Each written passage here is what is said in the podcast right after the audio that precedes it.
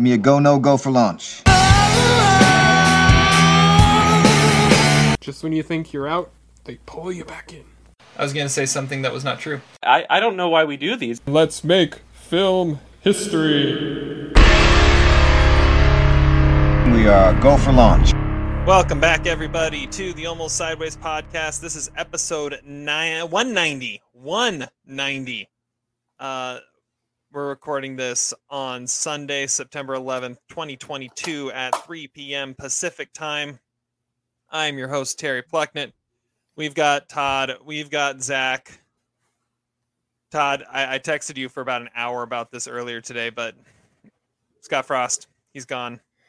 Yeah, I mean, if you're a avid listener to our podcast, I think it was about episode three. I ended the podcast with saying the Scott Frost era has begun and and is now over. and then you were like, yeah. Did, yeah, did no. you like go back and find that? Find no, that I didn't go back and find that. I just remember doing that. Um, That's hilarious. Yeah, I mean, you lose to Georgia Southern. I was just thinking about this like a couple minutes ago. Like, I think the Georgia Southern loss uh, for Florida actually ended the Will Muschamp era as well. So, oh, I, wow. Yeah, but it was not a Clay Helton led Georgia Southern team. It was a freshly FBS uh, Georgia Southern team. Yeah, but at that point, losing to Georgia Southern would be like losing to North Dakota State. There's no, there's no harm in that. Yep. I think the real lesson we learned yesterday, and Todd can maybe elaborate, is to never bet on college football. Um, oh, dude, yeah, it was it was a bad day betting. We took a bath yesterday, man. It, it was brutal. Texas A&M, screw you. Notre Dame, screw you. LVPs of the podcast right here. Wisconsin, awful. I mean, yes, Nebraska gave up 700 yards to uh, a Sun Belt team, but what I want to say is that Texas A&M scored 14 points against a team that gave up 62 points the week before, and uh, and they lost to a Sun Belt team. So I mean, I don't think that we are at the bottom, the absolute bottom. But Jimbo does have uh, he's making like 15 million dollars a year, so he's not getting fired.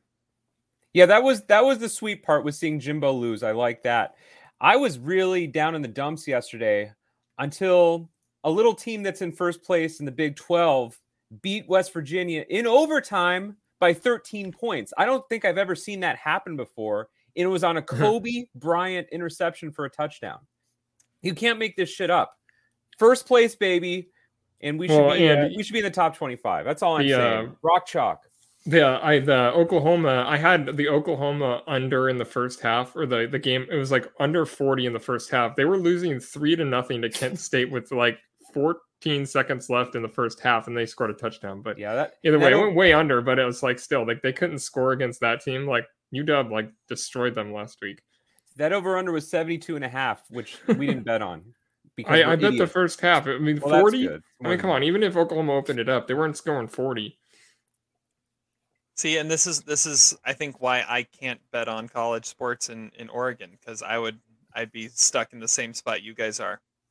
Now the real question is, Todd, has Iowa scored a touchdown yet? have they scored a touchdown? Well, they lost ten to seven. Oh, so okay. I don't know if that that could they, be. They, they, they could have gotten seven the hard way again. That's what they did last week. Two safeties, I think. I'm I'm putting like, like a minus one thirty that, that they two safeties they didn't score a touchdown. or it might have been a oh. defensive touchdown. That's what I'm going with. Oh, there we go. There I felt like minus two twenty. It was a defensive touchdown. So once, uh, the, once the Ducks scored f- exactly four points in a game in the 80s. I looked at shit, and I think Iowa did too. Actually, I think the only times that an FBS team has scored four points exactly was Iowa and Oregon. were they playing each other? Was it a four-four no, tie? No, it was not a four-four. Well, actually, it should have been like six-four in overtime. That would have been the, the best score. But no, if they were win, set, they were different. Know, yeah, with the old rules, if you if you win by two, like uh, like that. That'd be impressive to win on a safety in overtime in college football. I would have to involve some bad weather or something. I'm really incompetent. That would have to be a Scott Frost team actually that would probably do that. So well, I mean, it would be like when Rutgers had to punt last week on a on a goal to go fourth down because they had it was like a bad snap and then a couple penalties and they were at like their own 40 yard line. the punt. That's that one, awesome. Or that one old clip. What's the old clip? Uh, was it Louisiana Tech that had a, a, a third and 92 or something? You yeah, guys ever see that one? that one. Where the fun they, they were like in the red zone and there was a fumble and they, it just kept getting kicked all until almost went the other goal goal line. So if you're avid listeners of the podcast, you know that for the next like three or four months, we're going to start with about five minutes of uh, of football talk every podcast. Just beware, it's going to happen. And, uh, And, well, uh, I we might lose interest at some point when we've lost all of our money and all of our interest. when Nebraska is one and four and uh, KU loses by sixty to Oklahoma. Yeah, yeah, I cannot believe the Cougars won in Camp Randall. Yeah, what the Yeah. hell was that? Like I, that was the one lock of all locks that was not happening. I bet that money line. It was like minus a thousand. I was like, there's zero chance the Cougars without Mike Leach go into Camp Randall and have a chance, and they won. And they 17 looked they looked 14. bad in the game too. They had like three turnovers. There, that was a funky game. It was like interception that was fumbled. I think it happened twice in that game. It was, it was, it was a nightmare. all right. Well, let's let's Just move like on the from opening this. this podcast was. You can Yeah. just yeah skip skip this part, everybody. Yeah, just just skip this part and all the all all the talk about Todd and Zach losing all their money and get to this. We're this here part. for the movies. We, we, we like the movies. The movies, you lose money only little bits at a time, not in large chunks like Trey Lance today. Ooh, also. Uh, Yeah, that ruined my teaser. God damn. Yep. the I thought he was reason- Kaepernick 2.0. What happened to that? a monsoon. That's what happened to that. Well, the other reason people come here, Zach, what are you drinking? I'm drinking some the last of the hard cider, which my wife has threatened to throw out unless I finish. So cheers. If that's like motivation, Bringing endorsement. Nice, Todd. I have a red blend. It is the Kaleidoscope red blend from California. It's actually pretty good. It's a little sweeter than most uh, than most just like random bottles I pick up, but uh, it's very dark and I, I- it's good. Ooh, that is dark. It's a nice wine glass too. It's good. Thank you. All right, so th- this is kind of ironic because uh, I didn't go to the brewery today, but I did go to Costco, and Costco has a very robust beer selection, and so I got I got a few things there, and I decided, you know, this is the one I need to drink. Um, I need to drink today, uh, because uh, if you two remember. Uh, when we did our Vegas trip a few years ago, one of the uh, drinks of choice was uh, Rogue Dead Guy Ale, and uh, I found on the on the rack at Costco. This is the Rogue Dead and Dead Ale. So they took the dead guy and they aged it in uh, their dead guy whiskey barrels. Um, or no, aged on oak dead guy whiskey barrel chips. So it's like they took dead guy and aged it inside of a dead guy, and now I've got a dead and dead, and uh, it's it's really rich. Let's see here. What do we got here? Wasn't we got that one of the plots of the Saw movies or something? They were brewing some beer in a dead body or something. I was gonna say it's a beer version of a turducken. Um, just just keep stuffing inside, and uh, one of the best moments of our entire Vegas trip, I still say, is when we were trying to decide what uh, what the next beverage was going to be, and one of us said, "Well, we got a couple dead guys up in the room," and uh, Never it- got old. it never got old. That- it that never did. one. All right. Well, make sure you're subscribing, rating, reviewing. I, this is amazing listening so far. So I don't know why you wouldn't already be, you know, subscribing just because of what you've heard so far. But let's get into the movies, and we are going to start today with Todd. Okay. Um, so I don't know. This is like a glimpse into way my brain works. So, so I watched uh, an old movie. I found out that there was a, a remake of it. So I watched both of them. So I'm gonna just report on both of them, I guess. Uh, one was directed in 1979 by Martin Brest, and one was uh, remade in 2017 by Zach Braff. Uh, do you guys know what movies this is? No, it is uh, Going in Style. Uh, so the 1979 version is um, uh, it stars George Burns, Art Carney, and Lee Strasberg, and they play Joe, Al, and Willie, and they're like three older gentlemen who get bored and they're broke, and so Joe sees an opportunity to make some money and kind of have some fun. So he they decide they're going to rob a bank, and Um, I really like these like kind of 70s movies. It kind of is like the in-laws or something like that. It's just it's really plain, but it feels like a 70s movie. Lee Strasberg is awesome. Uh, George Burns is really against what you would expect him to be. I can see how it was remade because it's uh it's in that like sort of comedy old guy fish out of water thing that like stand-up guys was or the bucket list or grudge match.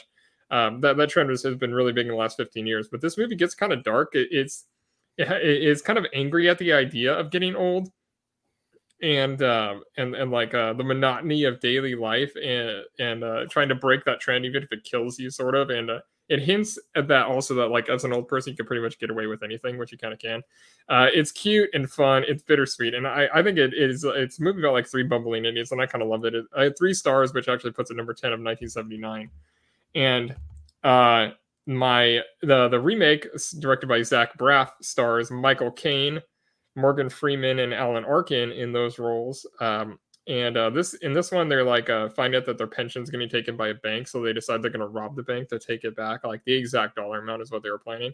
Um, it's more slight. It isn't just like a random thing to you know not be bored. It, it, they actually have a, vendetta, which uh, kind of makes it a little less interesting.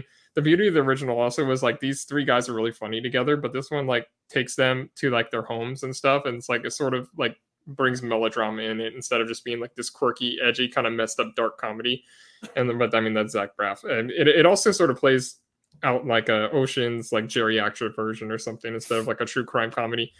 It's written by an Oscar nominee, uh, Theodore Melfi, who uh, wrote and directed and produced Hidden Figures, uh, and you can, kind of see how safe the movie plays by um, by if you think about that movie. Ann-Margret's in this randomly, and she's really really good. Kenan Thompson's also in this it's a it's a Matt Dillon movie as well. So I guess um, if I'm updating it, it's number 26 uh, between The Outsiders and Takers. Um, it's hardly a remake. It basically just takes the original premise and does everything worse. It, it like these are really good serious actors, but this movie is just lame. And the remake, I'm giving one and a half stars. I I've heard of Going in Style, the remake. I had no idea it was a Zach Braff movie. And yeah, no idea that there was a an original version, probably. yeah, and, and, I think your Matt Dillon list should be called the Dillinator. The Dillinator. Okay, number twenty-six of the Dillinator between the Outsiders and Takers, officially. There we go. Yeah, okay. the original is awesome though. Like it was playing on some one of those random uh uh channels that plays like old movies with commercials, but I mean, there's nothing to edit out or anything. And yeah, yeah, if you see that on there, it's totally worth it. Those guys, those like Oscar nominee 1970s actors, like they're they're great. So it sounds like we need to anticipate the 2047 remake of this movie. So are we talking like Zac Efron, maybe Ryan Gosling, maybe Shia LaBeouf after he's been uncanceled? Like I, I think this is like classic, you know, I mean, cash maybe. grab in the in 30 years. it would be more like It'd be more like Jesse Plemons would have to be one of them because one of them is like a very serious actor that that really doesn't belong in the movie, and uh, I mean Zac Efron's a good one. I don't know. I I mean, have we ever done a future recasting before? I think, I don't, I don't that think needs so. to happen. That would be fun. All right. So that's what Todd watched. I'm gonna go next. First, I forgot to I forgot to mention I do have a movie in the background today. I don't know if you guys can see it randomly off the movie shelf. I just picked a random number on my list, and it's Captain America: The First Avenger. Mm. So there you mm. go. Uh, yeah, I'm gonna report on two different movies. Uh, so I'll go quick. First, my Oscar watch. I gotta I gotta keep that up. So we're going back ten years to a sole Best Supporting Actress nominee in 2012. Uh, the Sessions. The Sessions. Your mm. what's your favorite Helen Hunt movie? Uh, yes, The Sessions, uh, written and directed by Ben Lewin. And this stars John Hawkes, Helen Hunt, and William H. Macy. Uh, John, it's based on a true story about a man named Mark O'Brien, uh, who's played in this movie by John Hawkes. He had polio when he was a child and is paralyzed from the neck down. And he is he just lays in a gurney bed all day. And he decides to uh, start to explore what um what sex would be like for someone in his state And so he hires Helen Hunt, who is a sex surrogate who uh, basically just helps people explore their sexuality.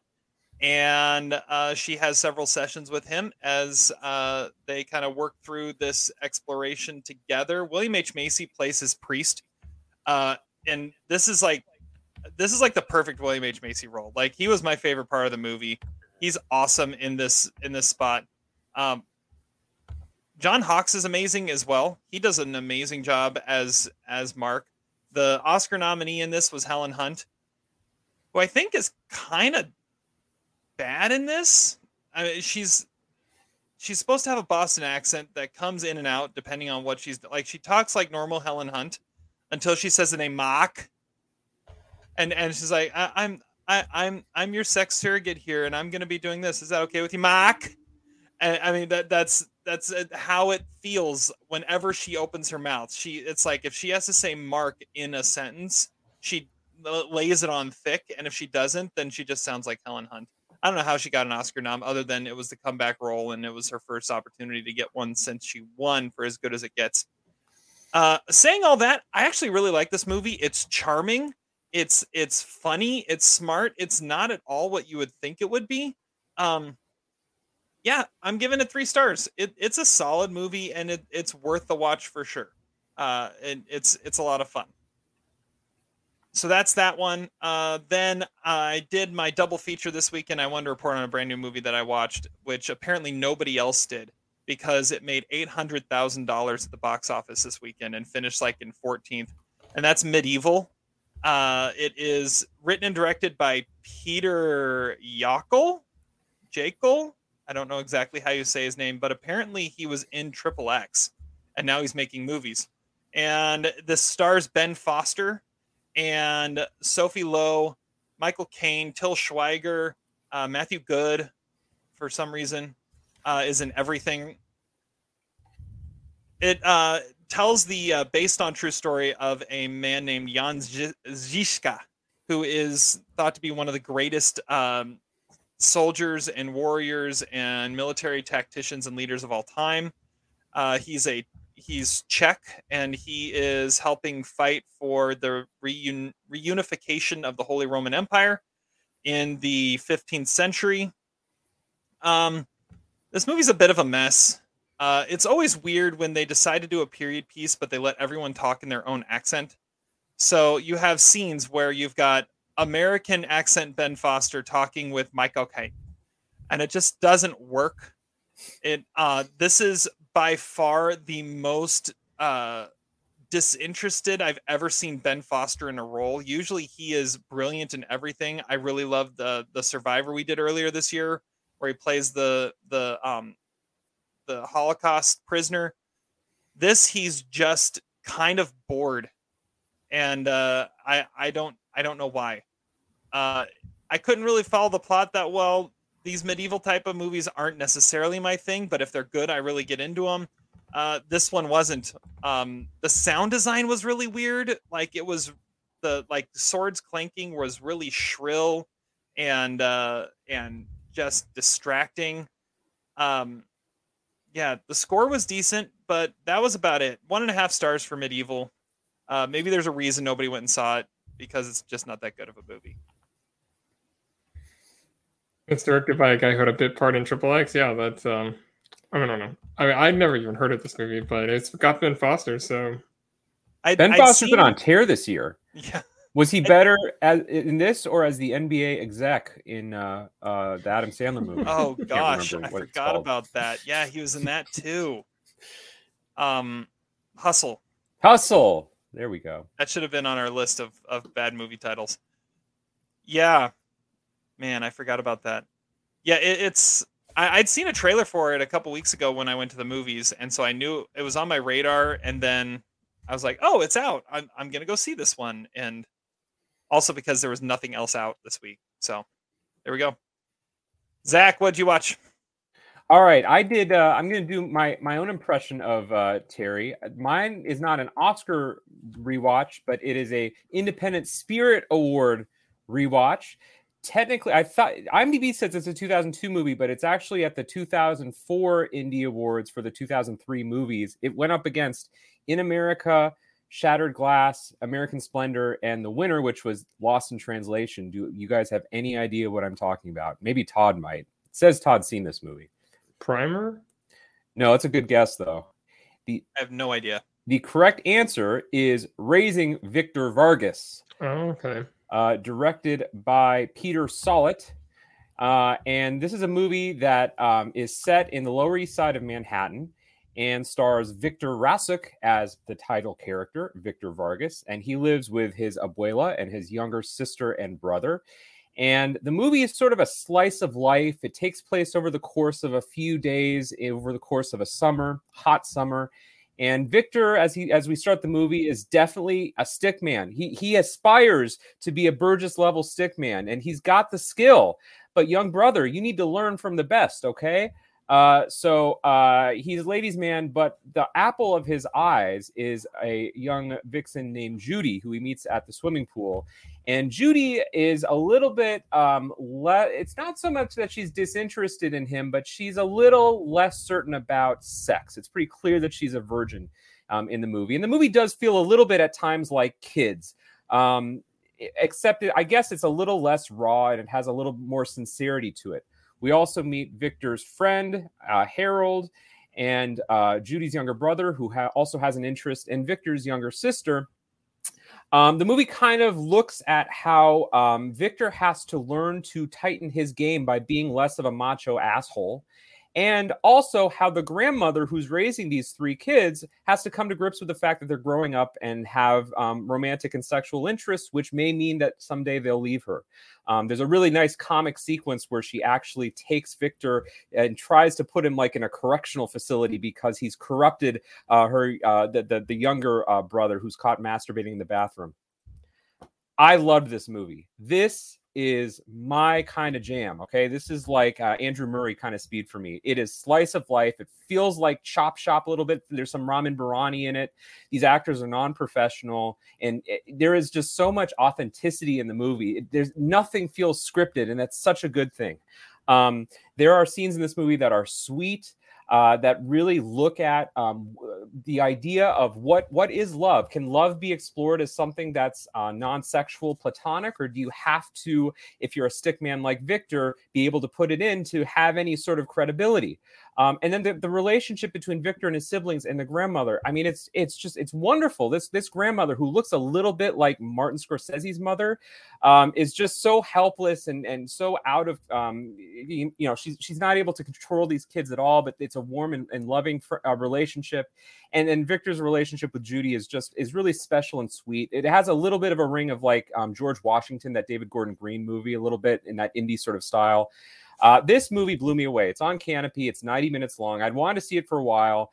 Um, and I have not stopped thinking about it all week. It is now number nine in my 2002 movie list. It is a four star movie, and we know 2002 is a solid banger of a year. I absolutely loved this movie, and it is it is really special. A reminder of how great um, indie cinema uh, once was, and maybe still can be again. But uh, I loved it. Absolute absolute must see if you get a chance on Kanopy at some point. Nice. Yeah, I like that movie too. The, uh, Peter Sollett. I remember I watched his movie Metal Lords earlier this year. That was that. I mean, but um, Raising Victor Vargas is definitely his best movie. Like, I mean, that it's definitely pure early 2000s indie cinema, and um, yeah, great performances. I, I I really like that movie too. Yeah, I mean when when these indie movies do it really well, like this movie and Chop Shop, which I thought of a lot watching this movie, although it's not as dark at all as Chop Shop. It just it's like how hard could it be to make a movie? You know, it's like what Tarantino says about Melville, you know, if you truly love cinema, if you give your heart and soul and passion to cinema, then it's impossible to make a bad movie. And it's clear that this guy had a great concept. He had great non-professional actors who are just so authentic and genuine in their roles. I don't know how much of the Victor Vargas persona is that actor, but he's amazing in it. And uh, I had a smile the whole time watching this movie. T- Terry, you got to check it out at some point. It's it's a wonderful, wonderful movie that um, definitely deserved to be in that indie uh, Spirit Award list back in the day. Better than all those movies, though, I would say. All right. All right. Sounds good. Yeah, I'll have to check that one out for sure. Let's move on. All right, we have two movies we're going to be uh, reviewing here. Uh, we'll start with the new one, then go to the old one. Old, older. It's not really that old, but uh, we'll start with our featured review. I love this movie so much. I did not really like this film at all. This is the most Zach movie ever made. You got to see it. Movie reviews. which is just out this week and won the box office with a whopping $10 million, uh, which was like $8 million over everything else that can't, that was out this week. It beat Medieval. That was the important thing. It was, medieval was a big challenge, but Yeah, it- I know, I know, for real. Yeah. So we're we're talking about Barbarian.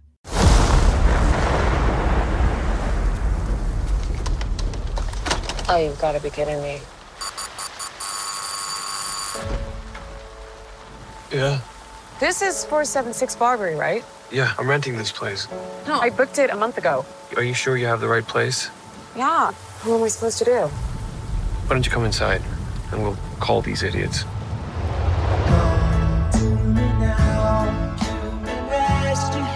Why don't you just crash here?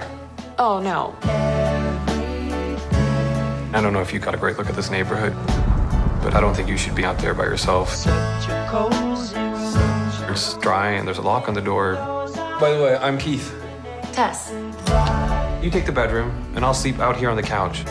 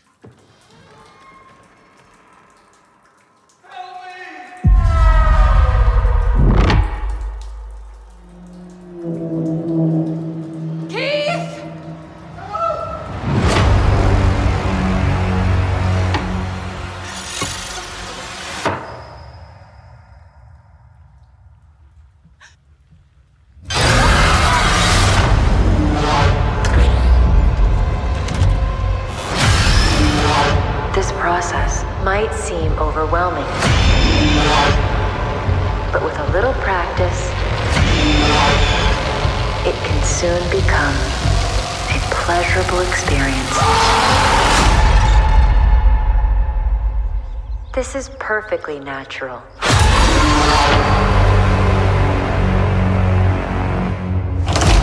Uh, I'm gonna start talking about this. Zach and I saw it. Todd did not, uh, so he'll listen in, and we'll try not to spoil too much. But this, Zach and I were saying this is really a hard movie to talk about without spoiling anything. Uh, but we'll we'll see how we can do.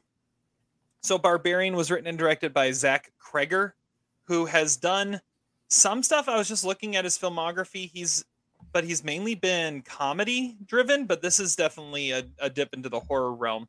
Uh, Barbarian centers on Tess and Keith. Uh, Tess is played by Georgina Campbell, and Keith is played by Bill Skarsgård. And uh, and Tess shows up to an Airbnb in Detroit, and only to find out that Keith has is already there, and through another uh, another company had rented the place at the same time, and it's been double booked. And so, do you if you're in Tessa's shoes, do you try and find a different place to stay? Do you stay there with this strange guy you've never met before? There are no uh, no hotel rooms available in town, so she decides let's just stay there. And then strange things start happening throughout the night and the next day uh, that lead to a series of craziness as they really go down the rabbit hole kind of literally and metaphorically into all sorts of chaos. Eventually, Justin Long uh, shows up as well in a really random role that I I mean I can't remember the last time I saw Justin Long in something, but he's shout out. yeah, shout out to Justin Long, and he's kind of perfect for this role too. He he he gives an, an amazing performance.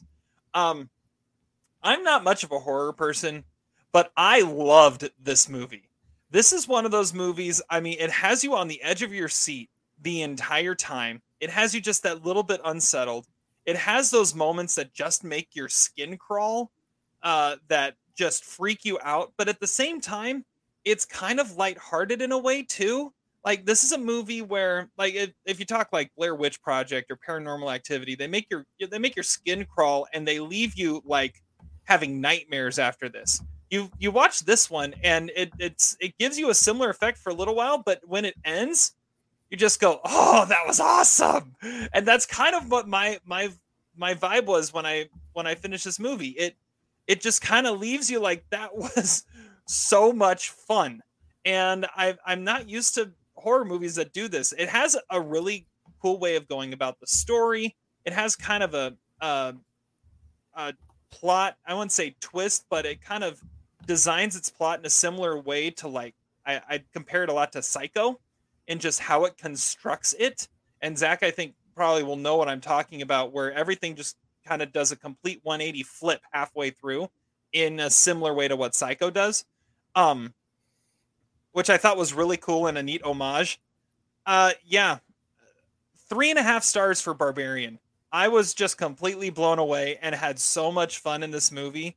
Um, I saw it at the last showing Friday night, which is the perfect time to see a movie like this because that's when all the weirdos come out to come watch the new horror movie and have a lot of fun, uh, getting wasted and watching watching jump scares and all that stuff. So it, it really enhanced the experience. So yeah, three and a half stars for me. Zach, I texted you like yesterday. I was like, "Are you gonna see it?" And you said, "No, I'm probably not going to." And I'm like, "Dude, you need to." And then you said it better be worth missing football for. So tell me, was it worth missing football for? Well, listen, I mean, I had to deal with the horror of this movie or the horror of Trey Lance shitting himself. So I, I don't know which one's quite more frightening.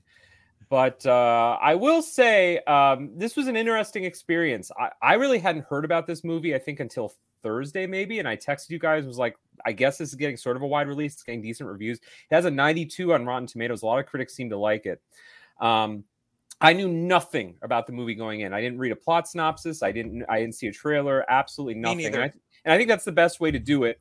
And again, we'll kind of tread. Let maybe we'll maybe we'll cast Todd away and talk about some of the spoilers at some point. But um, yeah, I, I, I kind of agree with you, Terry. Uh, the first, I would say, the first hour of this movie is really solid. Um, and it's solid because you don't quite know what it's doing, which is a really fun feeling to have with a horror movie.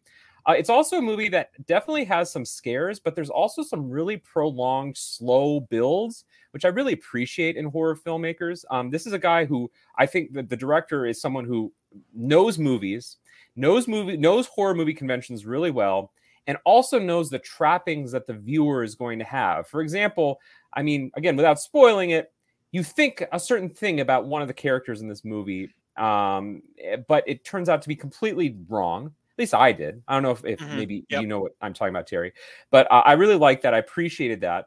The movie zags in a lot of pretty crazy directions. Um, Psycho was not the movie I was thinking of. The movie I was thinking of was Cabin in the Woods.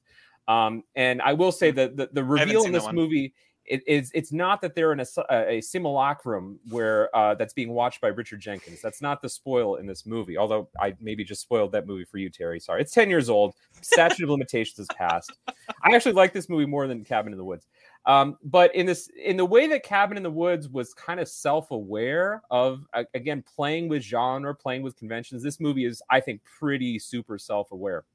Um, the problem I have with it is the last half hour, which I think is not anywhere close to the quality of the first half hour. It's kind of interesting that you bring up the crowd that you watched it with, Terry. I, I was watch, watching it with with an interested crowd as well.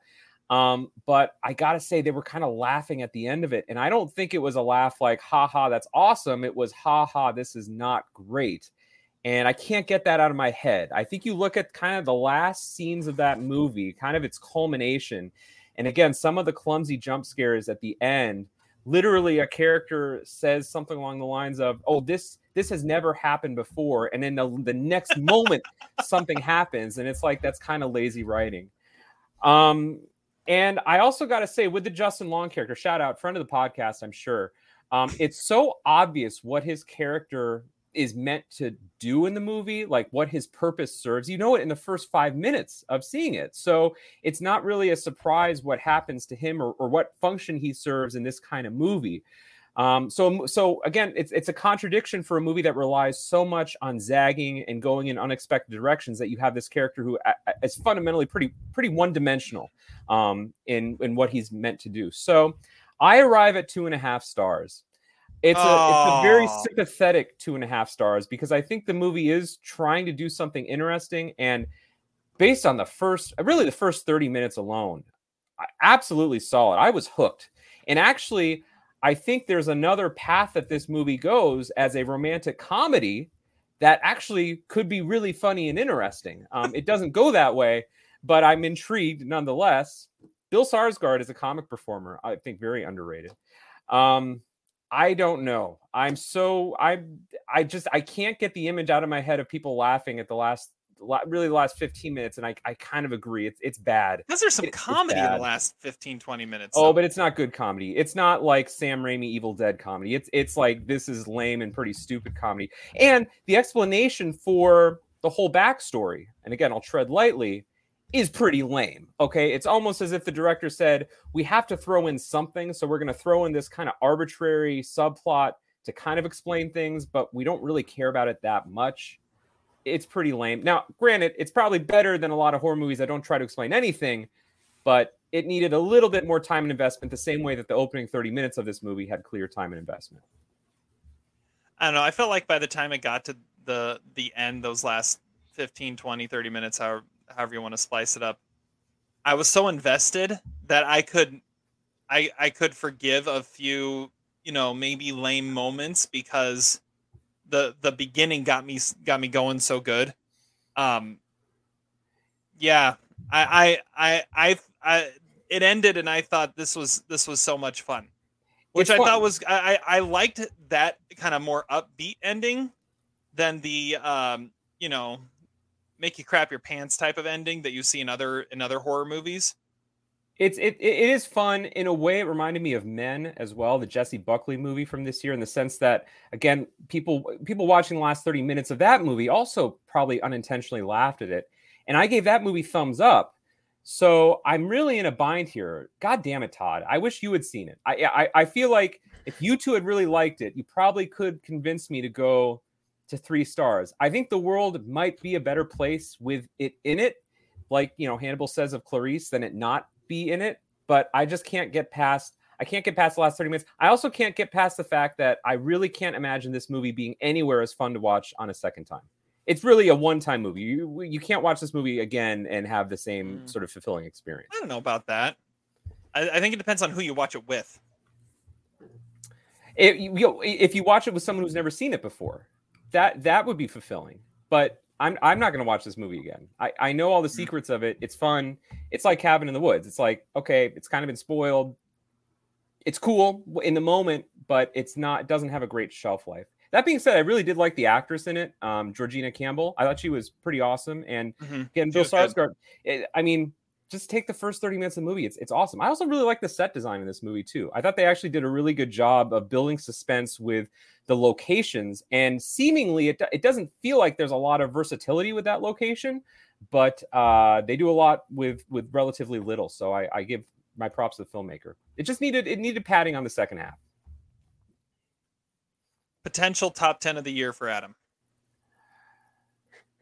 it's possible. I don't know if it goes a if, if it goes full Adam. It's like three quarters Adam. I mean, Adam did say I don't know if it still is, but Black Phone was like number one of the year. This is better than Black Phone. I would agree with that. And actually, there are some similarities to Black Phone with this movie. I think it's better than, than Black Phone. I don't know. I saw it two hours ago. I need to think about it a little bit more.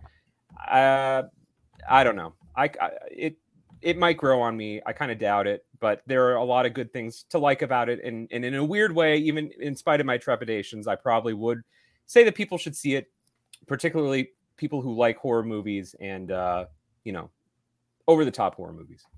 So what you're saying is it wasn't a waste of your time, but you're not Definitely going not. to, but you're not going to give it a recommendation.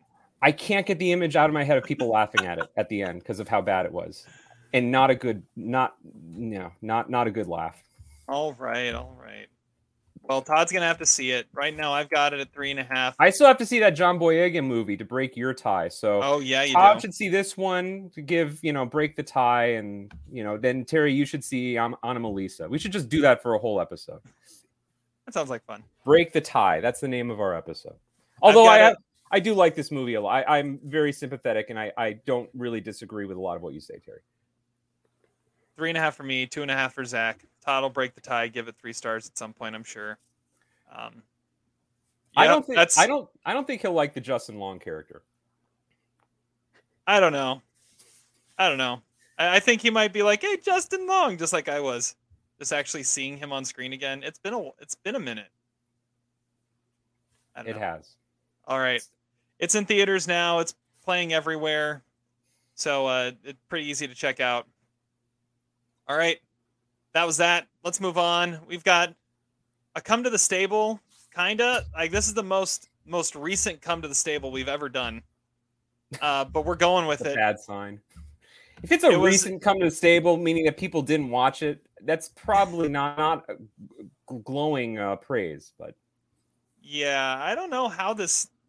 Where, what? Where did this move? Oh, it's a produced by Amazon, production company, Amazon Prime Video, but it's playing on Netflix. I don't know. Anyways, so we are uh, we are reviewing it because a few weeks ago we did a deep dive of Donnie Brasco, and in doing that we looked a little closer at the uh, filmography of its director Mike Newell, and uh, this is a filmography that has things like Four Weddings and a Funeral. It has Harry Potter and the Goblet of Fire.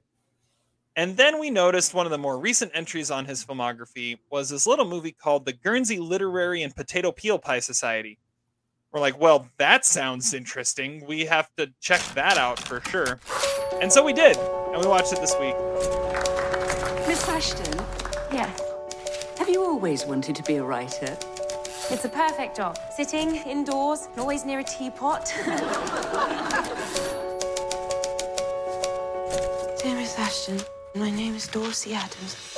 I am part of a book club, the Guernsey Literary and Potato Peel Pie Society. Oh, you did that beautifully. It brought us together during the occupation. Juliet, you cannot go to a book club meeting on the island of Guernsey. what reading did for these people. Finally, I'll have something serious to write. Can't imagine Mark would let you get very far anyway. It's English Channel, not the China Seas.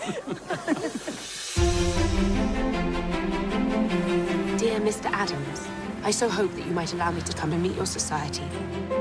So happy to make your acquaintance. Dawsey! Um, hello. Hello. You painted such a vivid story in your letters. It's so compelling. You are not what I expected. How did you imagine me, Mr. Adams? Juliet! Ah!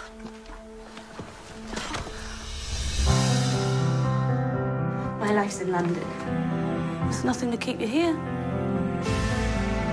We'll still write to each other, won't we? Yes, of course. Is my mistake bringing you back too quickly? I'm afraid. I've seen you reach for what you want. You have that courage. If books do have the power to bring people together, this one may work its magic. Do you suppose it's possible for us to already belong to someone before we've met them? If so, I belong to the spirit I found among you on Guernsey. And Todd, since you didn't talk about the last one, you could be the first to talk about this one. And it was your idea. So uh, tell us all about uh, the Potato Peel Pie Society and what you thought. Yeah, so this movie actually was it was released internationally and then it was acquired by Netflix and so it became a Netflix original in the United States and some other places. So that's why nobody saw it and why there's no like domestic box office. Which uh I don't know, seems like a weird Netflix movie. Uh it is set in 1946. Uh, there's this um, writer from England. Her name is Juliet, played by Lily James, and uh, she is on a sort of book tour kind of thing, and she finds um, that there's this thing called the Guernsey Literary and Potato Peel Pie Society, which is sort of like a front that uh, that uh, these people had in Nazi Germany uh, for being out late, and it is like sort of you know becomes a book club. Um, I don't know. I mean, I've never seen it, but doesn't this feel like the same movie as The Book Thief? I, I feel like th- these kind of things like come up every once in a while. Um, yeah, kinda, not really though. I don't know. I mean, it, it's it's like this like really elegant costume drama. I mean, and yeah, the sets and stuff are really nice, but I mean, that just might be a, a commitment to the artistic detail of the filmmaker or something like that. But um, it, it, uses these things like narration and stuff that are that are really sort of like cliche, lame. You, you really, really have to be in a period drama to get a kick out of this. I feel like it's one of those things where it, it is almost like so defined of a niche that you have to be in. It's almost like an extreme genre movie to, to actually really, really love this or seek it out, which is probably why it ended up on Netflix. And I'm sure a lot of people have seen this. Um, the story's pretty cool, but making a movie that's like a, about courage set in Nazi Germany is really kind of hard to screw up. It, regardless of how conventional it is, the movie's easy, it's simple. Uh, it's not bad, but it's nothing new. It's kind of hard to hate, and I'm giving it two and a half stars. All right, uh, yeah, I'm giving this one two stars. Um, I think the thing you said that rung the rung the truest was uh, it's uh, corny and conventional. That's kind of what I thought all throughout as I was watching it. Is it's not really doing anything anything innovative here. It's not really doing anything that's going to make you go, "Oh, now that's interesting." It's like you know every beat of this movie from the setup, and uh, and you know exactly what's going to be happening. You know exactly where it's going to go. Um, there, there's there's some interesting actors in this. I mean, I've I uh, as Boy, we were getting Glen ready Powell. for this, I mean, yeah, Glen Powell's in it in kind of a thankless role. I mean, he plays about as vanilla as you possibly can. Um, I as we were getting ready to do it, I I said I I don't mind staring at Lily James for two hours. I think she's one of the more gorgeous actresses that's working right now. Um, but it's like I said, it's just conventional. It is boring. It's predictable, and it's it's definitely got its niche crowd. So when we decided we were going to do this, I went and told my wife, "Oh yeah, we're going to come to the stable. This weird movie title that's the Guernsey Literary and Potato Peel Pie Society." And she went, "Oh yeah, I've seen that. I love that movie." I'm like, "This is totally a Cassie movie." See? And uh, and uh, she sat and and watched it with me last night while uh, she read a book because that's the type of movie it is that you can read a book and still understand exactly what's going on in it. And uh, yeah, two stars. Zach. Yeah, I, I agree with Terry. I, I give it two stars as well. Um, I fell asleep a couple times part of the problem I had with this movie. I mean, the school year is happening now, so uh, falling asleep. It yeah, happens. and it football. Happens. I mean, come on. Um, part of the problem I had with this movie is uh, I didn't realize that the flashback scenes were actually flashbacks. Definitely not a good thing to go into this movie with. I also didn't realize that the Lily James and Jessica Brown Findlay characters were different characters. I thought it was the same actress. Jessica Brown Findlay looks a lot like Lily James in my defense. So you can understand that there was a lot of confusion watching this movie with a woman who uh, is in a flashback from two years earlier, and then there's another woman, and she's supposed to have disappeared, and then this other woman who looks strikingly similar is back, and everybody's talking about. I thought we were doing like you know an adaptation Nicolas Cage thing, like maybe they were you know, uh, uh, twins or something, or there was some schizophrenia going on. When I came to my senses, and my wife explained it to me, um, yeah, it just kind of it, it, was basically like every single, um, you know, it, it's clearly riffing on Downton Abbey. It's clearly you're right, Todd, in the in the book thief vein. Um, I will say there were some unusual parallels to my best friend's wedding because you have a writer named Juliet, Julianne, and she has a gay publisher best friend, and she takes a trip, and there may be a wedding at the end of the movie or a marriage at the end of the movie. Um, the title is ungainly and another backstory is the, the only reason why i went on board with this movie was because uh, i love oliver reed okay? Uh, and oliver reed was a drunken buffoon who had very questionable political opinions but he was a great talk show host. And if you watch the david letterman episode from the mid 80s that oliver reed was on where he almost punched dave he's talking about how he lived on the island of guernsey which i've never heard of before this movie. I'm like that actually exists? I thought Oliver Reed was just drunk and making up an island that he was on that he was living on. Um, according to Wikipedia, um, there's an anecdote of Oliver Reed and 36 friends drinking in one evening 60 gallons of beer, 32 bottles of scotch, 17 bottles of gin, four crates of wine, and a bottle of something called Babycham, which I've never heard of before.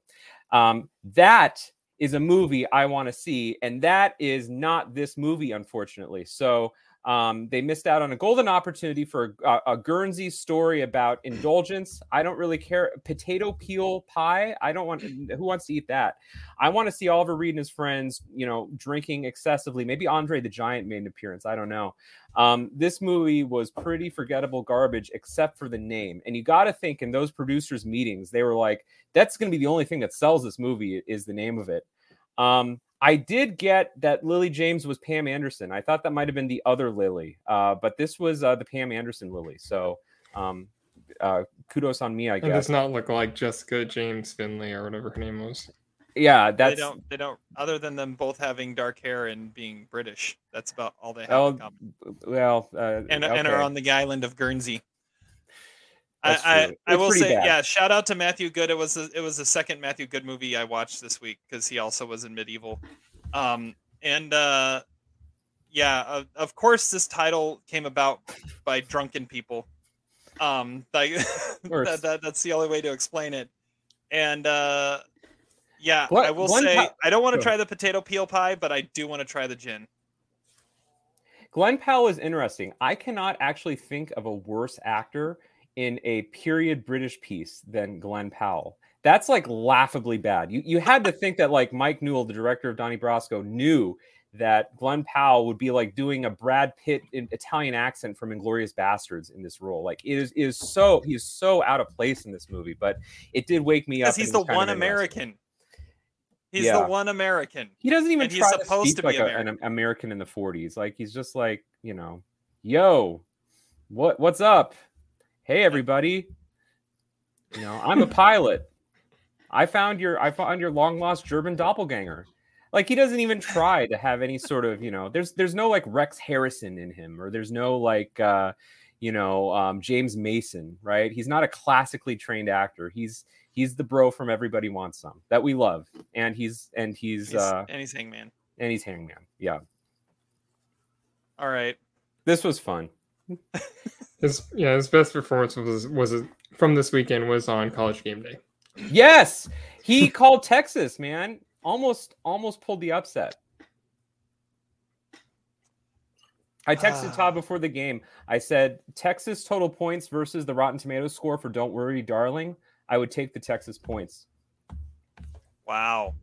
Yeah, I, I don't Well, think you're that's right. gonna quite gonna quite make it, but it's, I think they're in the same range. All right. Well, Todd gives it two and a half. Zach and I give it two. The Guernsey Literary and Potato Peel Pie Society is on Netflix. Oh, what did the wife think?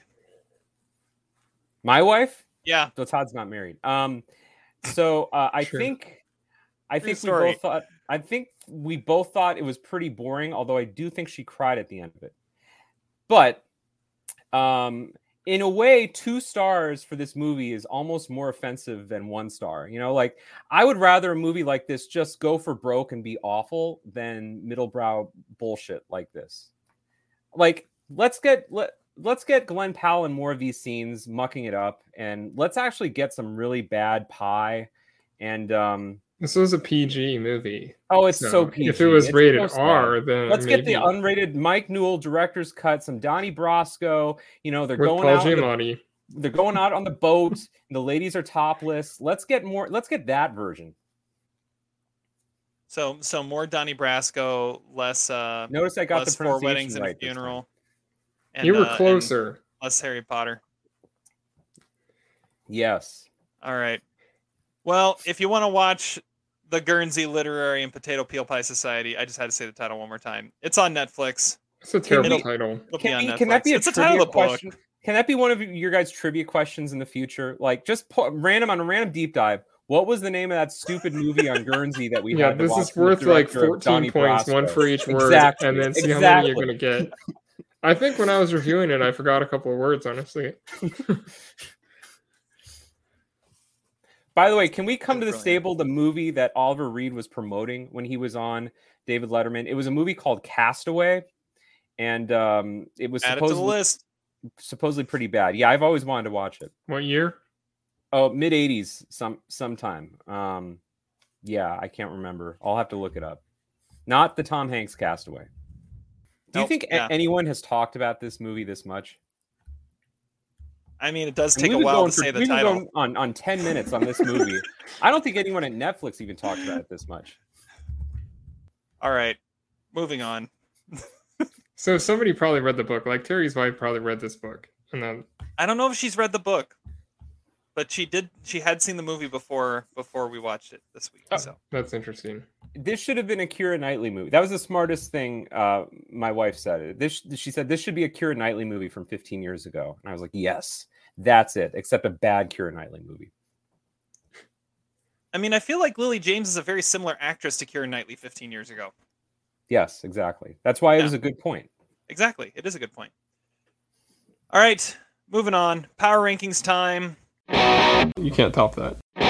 Yeah, that's the movie about the horse. I'm going to pull an audible at the last minute here. That's because I haven't seen it. Power rankings. Not including Fargo. Can't choose Fargo ever again. And I believe Zach won. Yes, Zach won last time.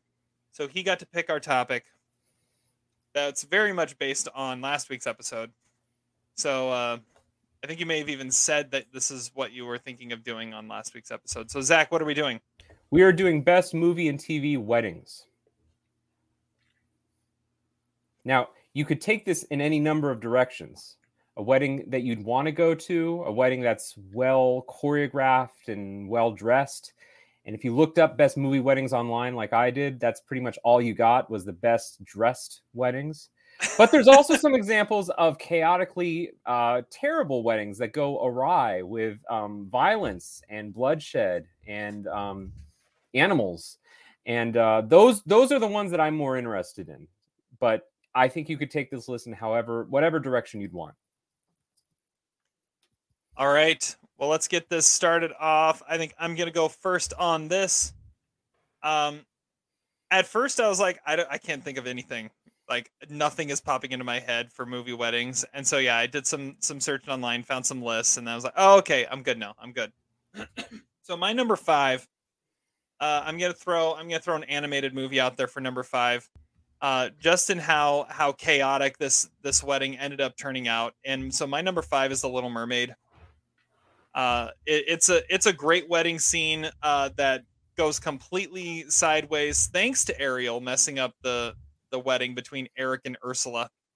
Uh, it, it's it's uh and all the all the fish and birds and everything freak out. I'm gonna put it on the list probably because I I'm gonna say this was probably the first wedding scene I ever watched. I think I was like five. When when did Little Mermaid come out? Eighty nine. So I was I was four when the Little Mermaid came out. There's a very good possibility this is the first wedding scene I ever watched, and it's it's a pretty iconic one. So my number five is the Little Mermaid. Not one I thought of, but sure. Can, can, can I go next because it's my number five too, Terry? Nice. I thought about Merloting it, but I wanted to hear what you had to say.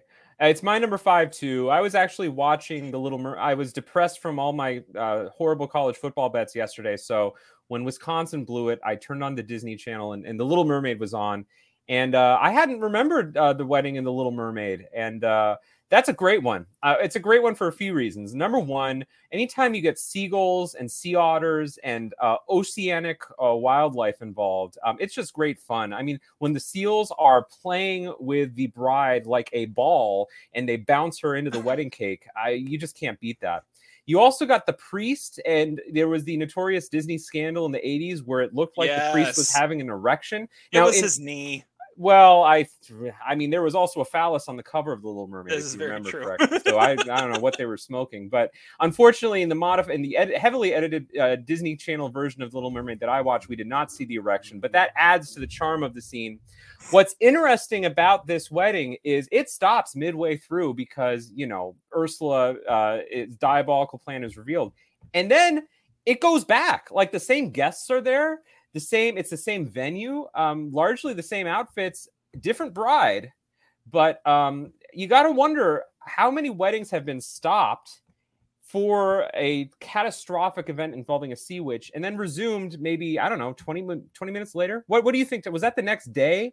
Maybe a few days later? I couldn't tell but uh, it's a great wedding and um, you know it's it's it's a classic. Ursula's name by the way as the bride is vanessa that would have been a good trivia question i, I did not know been. that yeah I didn't either. And shout out to the uh to the teaser trailer coming out uh this week for the uh the new live action Yes. Little Mermaid. So very true we got that Mhm. to look forward to. I watched the live action Pinocchio this week and it was as horrible as it looks. The CGI, like I don't know what Zemeckis is smoking, but the CGI in that is just god awful. It's horrible. All right. Now I got that out of the way. Todd, number five. Uh, well, changing tone completely. My number five is a movie we probably will never talk about. I don't think we even reviewed it when it came out, but it is from 2018. It is Tag. This is it's Yes! uh wow I it's a Tag. great it's a great beautiful setup for a wedding like these guys the, all the guys are hanging out in the back row while their best friend about that. jerry played by jeremy renner who's never been tagged and this game of tag has been going on for like 30 years since like first grade um then you get this dream sequence where ed helms is like oh i got the i got the opening the doves are going to come up. I'm going to go tag him and he goes up and tags him but then you cut back in classic comedy fashion and you see what actually happens and he just like flies by and headbutts the priest. Uh it's it's amazing. It's a great it's a great culmination of this movie which is really funny. It's like in that game night sort of vein where it's like these really distinguished actors are playing childlike uh personas. I i think that all kind of started with the league honestly but like this is a brilliant showcase of that it's a good movie really funny and it's a it's a it's a really good wedding sequence I had completely forgotten about that movie. exactly let alone that right it, let alone that it revolved around a wedding. Man, good call. Good call. also Thank a you. great title it's a great Yes. title That's all, that's all you need to know, really. have And you it- seen and- that zach no I've not Okay, we got it. We got to not make Zach watch this movie. He's probably gonna hate it, but i know you didn't like game it. night either did you zach no I, I wasn't a fan Uh, all right, all right. Number four on my list. Uh, I I limited my list to one TV show wedding because I feel like um, TV show weddings are kind of cheating because you just have so much more time to get invested in those characters that you're automatically going to enjoy the weddings in those shows more. So um I I, I have one on here. The honorable mention for the spot of TV show wedding on my list was uh, Jim and Pam from The Office, which is a pretty brilliant wedding and a pretty, brilliant scene. And and you could go with there's two different weddings. There's the actual ceremony, and then there's what they do at Niagara Falls. But uh, the one I'm going with is possibly the most iconic and one of the most jaw-dropping moments in like TV history, and that is when Ross takes you, Rachel, I mean Emily, uh, in Friends. nice It Nice. is it is a brilliant brilliant episode. It's a first off like great setting for that wedding. Like it, it is a the, like this beautiful old castle lit by like candlelight and it's like this dark feel to it. Um it's it's when it's when Joey has to get inside the map so he knows where he's going in London. I mean there's so many great things that are going on in this. Rachel walks in at the very last second just to hear Ross say the wrong name. And then you find out the the next season that he still married her. Like it's an it's a it's a train wreck of a wedding, but it still actually was a full legit wedding. Like it didn't get hijacked like Little Mermaid did and then and and stop. It actually happened. And uh yeah, one of the more iconic weddings in TV history. And uh there there were a couple others in that show. This one's the best one. So Ross and Emily, friends, that's my number four. Yeah, I have I have a, a different wedding in my honorable mentions from that show, but it's a great choice, obviously. All right, Zach, number four. I think I, I would rather watch Tag than Friends, but okay. Um, so interesting. I, I'm also going with the TV wedding at my number four, and it is from a, the show you just mentioned, Terry, The Office. But it Yeah. is not Jim and Pam's wedding. It is from season two, I think, or three, maybe. Phyllis's wedding from Oh, The with- Office With Bob Vance, Vance Refrigeration. with Bob Vance. She's getting married to Bob Vance, Vance Refrigeration. This is a uh, a wedding that Michael hijacks, and um, he uh, he gives a hilarious uh, be- best man speech. The only reason he's a part of the groomsmen is so that Phyllis could get six weeks off, which no one had ever gotten before Phyllis. Um, there's some great subplots in this. Uh, we get, uh, I believe, Dwight gives them a live creature as a present. Um, I think this is also the one where Kevin wears a wig to the wedding, and it's Oh, also and- and where the, the tissue boxes for his feet. where's the tissue box for his feet, right? Although, I, are you sure that wasn't Jim Oh, and Pam's that- that might have been I Jim can't and remember. Uh, I thought that was know. the same one. Maybe it was the same wedding. I can't remember. I don't know. Um, and then uh, Uncle Albert uh, disappears from the wedding because um, Michael thinks that he is a wedding crasher. Um, Old, Right. old Uncle Albert, who's you know kind of pulling an Anthony Hopkins in the father, and is a little bit uh, you know has a little bit of dementia going on.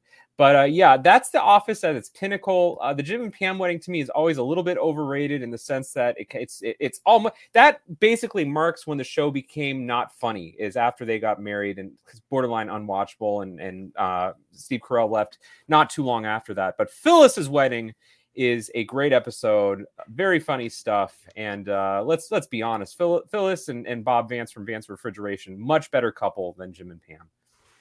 They deserve their own spinoff. I don't know about that, but it is it is a good choice. It is a good choice. Todd, no, yeah, Todd, number four. My number four is a another way way off of what you guys are talking about. It is the Lars von Trier classic Melancholia, Yes, uh, which uh, is a movie that is set around a very doomed wedding, and not just because the family dynamics are horrible and no one gets along, but because there's like this planet that's also going to collide with Earth. So there's like this impending doom, like literal end of the world kind of shit lurking in the background. It is a seriously pessimistic movie for Lars, but it is awesome at the same time. Um, there's a really complex toast done by John Hurt and Charlotte Rampling that is kind of devastating. I think it's one of Von Trier's best movies, and it's it, it's sort of like a it is a definitely a stunning example of a wedding, but it's also it's just sort of an astonishing like slow build to like sort of terrifying movie. And I guess that's the way I went with this list. Never seen it. I mean, anytime you get a movie that ends with the end of the world, which I believe Von Trier has now done in two movies, um, you got to respect that. It's, Can't it's a top great pick. Yeah. All right. Number three on my list is kind of a layup pick. It's one you kind of have to mention, but at the same time, it's a great scene. It's not even a wedding you see on screen. You really just see the the uh, the the reception, but it's pretty much like the first half hour of the movie. It's The Godfather. Uh, I mean, we we deep dove it earlier this year do I really need to say much else? I mean, it's it's The Godfather. It's the first half hour of The Godfather is the wedding reception for uh, for Talia Shire, and you meet all the characters. You see them in their own element with their families, yet also doing business. It's The Godfather. The That's all I got. Godfather. Yeah. I mean, it's a great sequence, but yeah, I, you don't actually see the wedding, so that was why I sort of I didn't include it in my five, but it, it, it absolutely should be on any list of wedding sequences or something. Yeah, yeah. There's some I, good I thought about that, but I was like, yeah, I'll, I'll do it anyways. there's some good shit in the Coppola commentary on that movie about how they really messed up like the lighting in that scene. And so the scenes with Pacino and Keaton were filmed on a separate day than everything else in that wedding sequence, and you would never tell, you would never be able to tell the difference. Um, oh wow! But I that was a cool little tidbit from the commentary. I can't remember if we talked about that in our deep dive of it, but we didn't. That's cool. All right, Zach, number three. All right, I know it's a little cheating to go to TV and a little and a little tacky to go to TV more than once, but I had to bring this other example from the world of TV into this list, and that is from my favorite NBC sitcom, not The Office. I'm going with Seinfeld, and I'm going with Sue Ellen Mischke's wedding in India in the last season of Seinfeld, which is the famous, uh, in other words, the famous episode where everything goes backwards. So they start at the end oh, of the episode. Oh, yes. The end of the episode, the which episode. is where it's memento, it's Harold Pinter's be- betrayal, whatever you want to call it. It ends with the first scene, and the first scene involves uh, uh, uh, Elaine and Jerry and George at a wedding in India, and you think, how the hell did they get there? And gradually, it's revealed that uh, Elaine's nemesis, Sue Ellen Mischke, uh, invited her to the wedding, not thinking that Elaine would ever accept. It also turns out that Sue Ellen's uh, uh, beau, the guy she's about to marry, who, who is Indian and his name is Pinter, uh, actually went by Peter and had slept with Elaine. And uh, it is also Jerry's, uh, the, the, backup to Elaine, in much the same way that I think High Fidelity is, is the backup to Sideways. Um, Nina, uh, dates uh, George, uh, but Jerry has slept with Nina, and there's some revelations there. It's it's a brilliant, iconic episode of a great TV series, and uh, it's a great wedding too because um, you know there's cheating and there's devastation, and there's a really funny subplot about George wearing uh, shoes that make him about three or four inches taller than he actually is. So I had to go with it, and uh, it's it's one of the one of the all time best episodes. It might have been the last great episode of Seinfeld. It was kind of at the end of its run after Larry David had left. It's a good pick. I remember that episode. I completely forgotten it was about a wedding, though. So it is about a wedding. I need to watch my way through Seinfeld again. I my think wife's never seen Seinfeld. it's a little disturbing how few people watch Seinfeld anymore, even though it's on Netflix. But uh, It's on Netflix. I have the box good. set. I have the box set DVDs. They, they had like the complete series on DVD for like 50 bucks at one point, and so I, I just like yeah well yeah I got to get that. So like the complete series on DVD, and, and how much is that probably worth now? Maybe like eight dollars. probably probably Not a great investment, but I can't say I didn't make the same. I got it like 10 years ago. So all right, Todd number three. My number three is my TV pick. It is Saved by the Bell. Uh, it is about the, this whole like it's a TV movie sort of. It's also sort of like a four part series finale. It's set around the wedding in Las Vegas of Zach and Kelly, and um, the whole build up is sort of is like National Lampoon's kind of thing. With the group doesn't have any money, so they have to make money and they have to take some like really horrible jobs, and nobody's being honest and everyone's being really dumb because it's Saved by the Bell. Uh, at the actual wedding, it's like a really cool outdoor setting because they try to get wet- married in a chapel, but one of the many people that played Zach's father in the show like broke it up at one point, and um, the, that that wedding actually had some um, callbacks to the actual show because there was like a whole se- like season in college, uh, including one of the people was uh, Jesse, played by Elizabeth Berkley, which was actually the year before she returned to Las Vegas in Showgirls which was that one director's number one of the 90s or whatever Zach always says.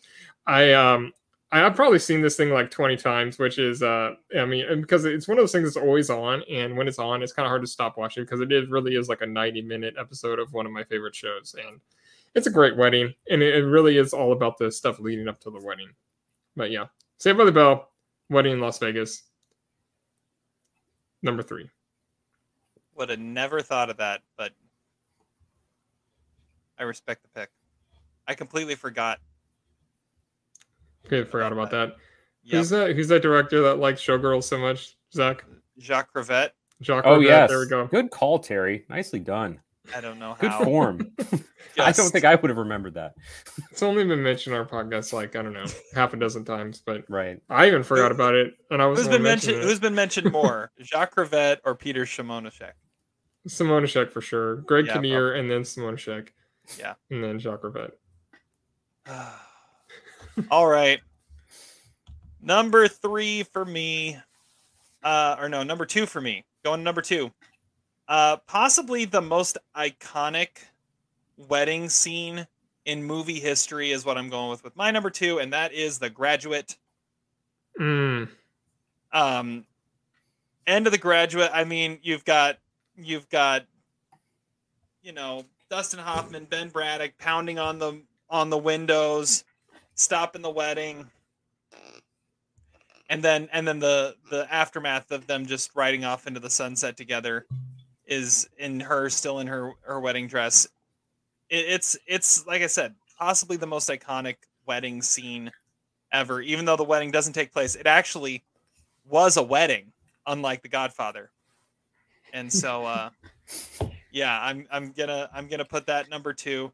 Uh, and I just realized looking at I need to watch the graduate again. I didn't realize that uh, Ben Braddock's dad is played by Feeny. Did you know that, Todd?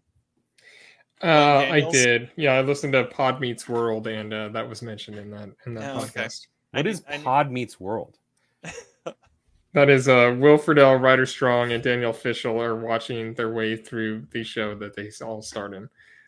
And, uh, Wow, Wow. those three, d- man. Yeah, That's yeah, kinda like because uh, because Ben Ben uh, he said that's not his thing, and so he wouldn't be a part of it. But they they interview some of the other guys, uh, people on the show, and yeah, when William Daniels and his wife, the dean in uh, the college episodes, uh, was on there. Yeah, that was mentioned. he's he's getting up there, man. Oh, he is definitely old as shit. he's I'm pulling it up here right now. He he was born in 1927, so he's uh 95 years old right now. And he looked every bit of it when he was on Meets World like five years ago. He did. He really did. All right. So yeah, number two, The Graduate. Zach, where are you at? Number two. All right, my number two is, uh, I think something that uh, we all need to talk about. It's a controversial pick, I realize, but if you think about it, it's actually kind of a great pick, and that is I assume that's wedding- why you're picking it. that's it's the wedding from Sideways. I mean, I know that I know that it, it is a much criticized, critiqued event. But listen, if the wedding didn't happen, then the whole movie wouldn't happen. Uh, so it's a catalyst uh, for Miles and Jack's rambunctious adventures in the Santa Ynez Valley the week leading up to it. Uh, See, I mean that that's not really true though. It, like the this if it wasn't scheduled, like the wedding could not have happened. Listen, I think it's a great wedding. Okay, you've got you've got that great shot. It's an Armenian wedding. How many Armenian weddings do you see uh, portrayed in popular media? Not that many. And apparently, the tradition in the Armenian wedding is for the best man to have the uh, you know the the cipher or whatever he's got and lay it on top of the head. And it's got that great sort of um, you know uh, symmetrical shot that I'm sure Wes Anderson liked of Miles right in the middle, and uh, you know Jack gives him that look there's a shit ton of people at this wedding too, um, including Vicky and Ken. Um, and uh, it's a great event. Lots of nice vehicles. Miles's car stands out as not one of the best vehicles. Um, we never talked about Jack's parents, but damn, do they look happy? Uh, they- They're thrilled, a lot more thrilled than Vicky's dad. Um, probably because he likes nonfiction more than fiction um it's just a classic scene and and in a classic movie that uh, you know we don't get a whole lot from that wedding but it's just uh, it's an amazing event. And um, i think it has to be mentioned since it is the name of our of our podcast. By the way terry did you see that the name of the production company that made barbarian was eerily close to our our name? It was like almost nothing i think was the name of it. Oh, I, I- missed that. i think they're they're stealing from us. They might be. conspiracy theory it, it's But- not maybe it's not a great pick maybe it shouldn't be number two but it needs to be mentioned and no one's going to mention it Well, that So- is a uh, an uh, interesting perspective. thank you That's what I have to say. Uh, no, it's good. It's a good pick. I, I hadn't even thought of that. But yeah, you're right. It's the catalyst for the entire movie. So I, I, worth mentioning. Worth mentioning. Not at number two, but it's worth mentioning. Well, it just occurred to me, so you know. maybe had I, had I spent more time on this list, I would have thought about it. There we go. It's your list, so That is true, but I did have to see Barbarian today, so uh, and it was worth it, even though you gave it a thumbs down. yeah, And all you said was all the good stuff about it. that's true. Todd, number two. Number two is a movie that we deep dove in the past as well. It is the 40 year old virgin. Uh, the actual wedding part is pretty short, like it's another outdoor wedding. Uh, but uh, everyone's sort of paired up, you know, you know, like we got to get some toys, you know, like I mean, everything. Everyone, everyone knows he's a virgin at this point too. You know, like the the priest is even like, you know, like for God's sake, consummate the thing it's just, it's just great and then you know obviously get the age of aquarius and let the sh- sun shine in which is actually after they have sex but it's still at the setting of the wedding so i think it still counts as part of the wedding i'm not really sure how that works but Oh, it totally Uh, counts. yeah so i mean it, it is it is just one big epic just beautiful genius thing by the writer director of the bubble you know the 40 year old virgin is my number two Oh, well played. Well played. Uh, well, I'm gonna keep it going because that's my number one. yes I Nice. mean, if if I was gonna put something over The Godfather and The Graduate, I mean, of course, it had to be the 40 year old virgin, and and shirtless Seth Rogen and Paul Rudd singing The Age of Aquarius. Uh, I, I was looking at a list of of movie weddings, and I came across 40 year old virgin, and they had a clip, and the still from the clip is is yeah, it's Paul Rudd standing there shirtless, pointing at like the midsummer pole that's that's in the middle of the of the whole thing. It- yeah, like oh well that with with like a bandana tied around his head. I mean, I rewatched the clip lately or recently, and I I didn't realize that they had brought back other people from the movie, like the Oh, the, yeah. the girl that's like uh, giving them like the bikini wax or whatever, and like the- Jonah like- Hill's in there, Mindy Kaling's in there. Well, I I remember those ones, but I didn't remember I don't remember the lady that was you know Like every every per, every mum every member of the cast is in that sequence. It's it's brilliant. It's brilliant. So yeah, it's my number one. how is that not on Zach's list? That's what I want to know. Because I knew you guys were going to mention it. No, you didn't. Absolutely. How could it not? How could it go unmentioned? I thought that was too obvious. But it is. It is Alright. obviously a great pick. But what is your number one, Zach? My number one is Rachel getting married Of course it is. because the whole movie is the wedding, and I don't necessarily remember the wedding in it, but the events leading up to it count as the wedding, right? So it's got to count. If the whole freaking movie is the wedding, and it's a great movie, apparently my number sixty nine of all time, uh, then it it merits mentioning. So uh, you you've got to go with it. Uh, you've got.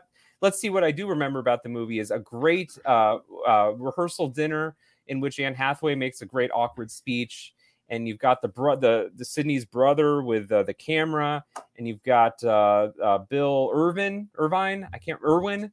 Um, and uh, he gave. I think he's my supporting actor winner that year.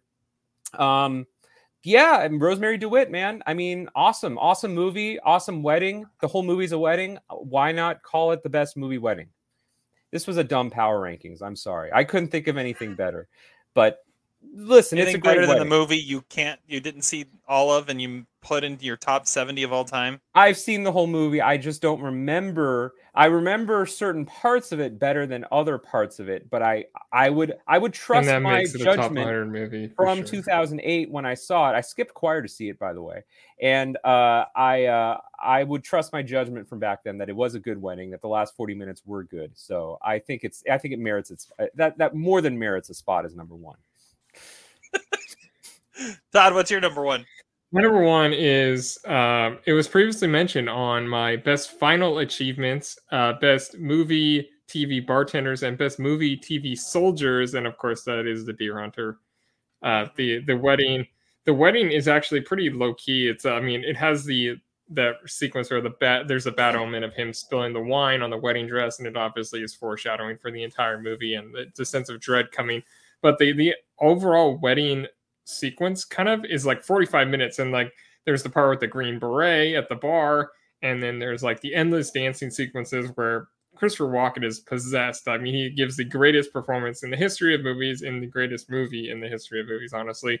And there's a part where John Cazale he goes up and he like punches the guy, or no, no, no, he punches his girlfriend for letting some guy grab his grab her ass while they're dancing.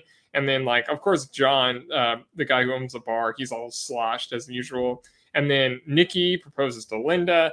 So much happens in this. It's just a big, epic, very indulgent, but really phenomenal wedding sequence. And uh, I don't choose the Deer Hunter for many things for a power rankings because it's almost cheating. But I, I mean, I'd be lying if this weren't my choice because it's, and it's like the category was made to have this be number one. And if you guys actually didn't think of that or didn't mention it for because it didn't merit it, then that is a very serious issue with you because it is, uh, of course, perfect. I didn't mention it because I knew it was going to be your number one, and I decided to opt for The Godfather as the uh, movie I had, where the first half hour of the movie was a wedding. I That's yeah, valid. I knew you were going to mention it too, but I also knew that somewhere, some way, forty-year-old version was going to be mentioned. So I was being the wingman for the podcast. There we go. But obviously, that's that's a great choice, and I don't Being remember the all Glen Powell of the podcast today. I don't remember all those things happening, but that sounds pretty exciting, wasn't it? I, I believe it was a a, Rush, a Russian wedding, right? Yeah. Well, you don't remember? The, it was basically all at the reception. Stanley, yeah, Stanley sees he's like, he's grabbing her ass. And he's like, he's still grabbing her ass while John's sitting next to him, like all completely drunk. And he's just like, he goes up and he just like slaps her because, you know, I don't know. Apparently he was drunk too. I don't know. Isn't it sad that Michael Cimino never lived to see the era of Netflix? I mean, there would have been no issue with Netflix giving him $200 million to make something like Heaven's Gate. You know, he was just born in the wrong time. That was the problem. He would have made it longer. I mean, I think I here's the real thing is that I think we're, we're I'm kind of talking about indirectly Inarritu's new movie, which has been compared to Heaven's Gate. It's been compared to indulgent, uh, you know, excessive three hour uh, hero worship of himself. But that's just kind of like you know par for the course for Netflix, and I feel like you know really Cimino Cimino should have been made for that. Uh, all right. Let's, it's a great uh, pick. It's a great pick, Todd. Oh yeah, it is. All right, let's wrap this up. Five to one, and then we'll go to honorable mentions. Uh, for me, number five, Little Mermaid. Number four, Friends, Ross and Emily. Number three, The Godfather. Number two, The Graduate. Number one, The Forty Year Old Virgin. Zach. Whatever happened to Emily? Did she? Uh, did she they got Ross? divorced soon after, and then it was, and then was never heard from again. Well, it was sort of lingering for a bit, but yeah. Uh, my number five is also The Little Mermaid. Number four is Phyllis's Wedding from The Office. Number three is The Indian Wedding, aka the backwards episode from Seinfeld. Number two is The Wedding from Sideways. And number one, the entirety of Rachel getting married. Uh, my number five is Tag. Number four, Melancholia. Number three, Saved by the Bell. Those are never going to be mentioned in the same sentence again. number two, The 40 Year Old Virgin. And number one, the deer hunter. that would be a really funny uh, list to come up with. Is uh, how are these movies connected? Um, tag, the deer hunter, and uh, Saved by the Bell. Saved by the Bell. Yeah, that's great. that would be good. That'd be good. All right. Honorable mentions for me. My number one is 40 year old virgin. I couldn't think of that without thinking of I Love You Man. I mean, seeing Paul Rudd stroll up with uh, groomsmen of Andy Samberg, uh, Squeaks McGee, a 90 year old man, and Lou Ferrigno uh, is pretty great. And then that should have been on your list. It should have been. I just thought of it when I mentioned 40 year old virgin, but it really should have been on my list. Uh, let's see here. What else I got here? Forrest Gump. Lieutenant Dan's got new legs. Uh, that, that's when we see him all cleaned up and, and married and, and all that. It's good stuff. Uh, let's see here. Other ones I need to mention. I've got several here, but I'm not going to mention all of them. Uh, let's see here. I mentioned Jim and Pam from The Office. One that has a very, very small, small moment, but uh, it's a part of a much bigger moment is Up. Uh, worth yeah. mentioning there. Uh, if I'm mentioning The Graduate, I also have to mention Wayne's World 2.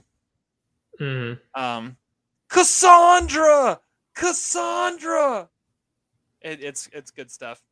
Um, one I watched recently, I think that Zach even mentioned that I was get, that I need to put it on the list or, at some point. But Zeus and Zoe, uh, I'm gonna just throw that out there. It ends in a wedding. It's worth mentioning. And then uh, one, let's see here, one that I have to mention uh, for uh, for my son's sake, Sonic the Hedgehog 2. There's a wedding in there, and Sonic ruins it, as you can probably imagine if you haven't seen it. There you go. Zach. Uh, let's see. Uh, I went with. Um, I thought about Miss Geist and Mr. Hall's wedding at the end of Clueless. They got married at Cher's house. Uh, the marriage of Johnny Sack's daughter uh, in season six of The Sopranos. I don't really remember the episode, but it was the only wedding of substance I could think of on uh, The Sopranos. Um, Donnie and Daphne's wedding on Frasier, uh, where Niles finally reveals his feelings for Daphne, and she she calls off the wedding. They run off to end the season in a cliffhanger. Uh, Carandiru, the Hector Babenco film, uh, Lady Di, uh, the trans female version, and No Way getting married at the jail.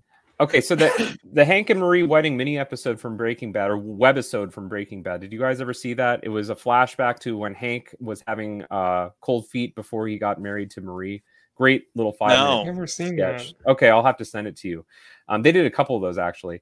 Uh, Robert Altman's A Wedding. I've never seen it before. It's not anywhere available, but I'm sure that would make the list.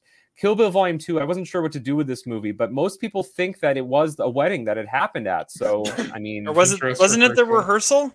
It was the rehearsal, but you know, dress rehearsal. That I completely took it off the. Yeah, I, you, you kind of have to take it off, but it's worth mentioning. Um, just for Rufus. Exactly, he's, he's a man. man. Um, Moonrise Kingdom, the final 30 minutes of that movie is, is, a sort of wedding.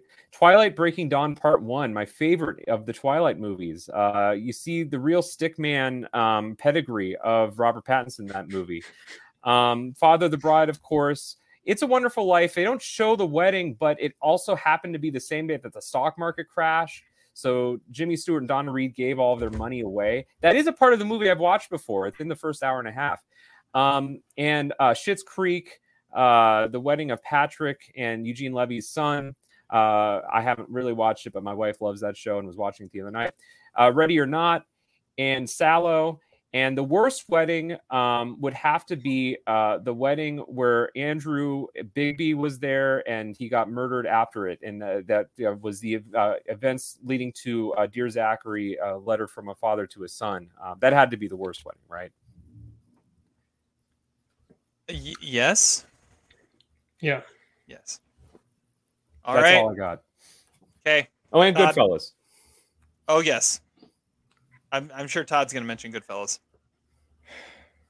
Well, I didn't have it on the list. I, I mean, the ones that uh, have already been mentioned are The Godfather, um, Sideways, The Graduate, and Wayne's World 2. I had in one. Uh, that was almost going to be my number one, but then I just took it off the list. Um, I also have Muriel's Wedding and Margot at the Wedding, both movies I really like. Um, Boy Meets World, the eventual wedding is actually pretty good. Palm Springs, I like it because I mean, J.K. Simmons even says, you know, he's like, this always was a good day, and it, it, was. It was a really cool day. It was a really cool wedding. Um, uh, I have friends. I have the the wedding of Phoebe and Mike, which is outside the Central Perk, and Joey is like officiating. He's like, the cold has spread to my special place, and it was, you know, obviously great moments. And I was surprised Terry didn't mention Tommy Boy because uh, there's also a great wedding. Oh man, I forgot about Tommy Boy.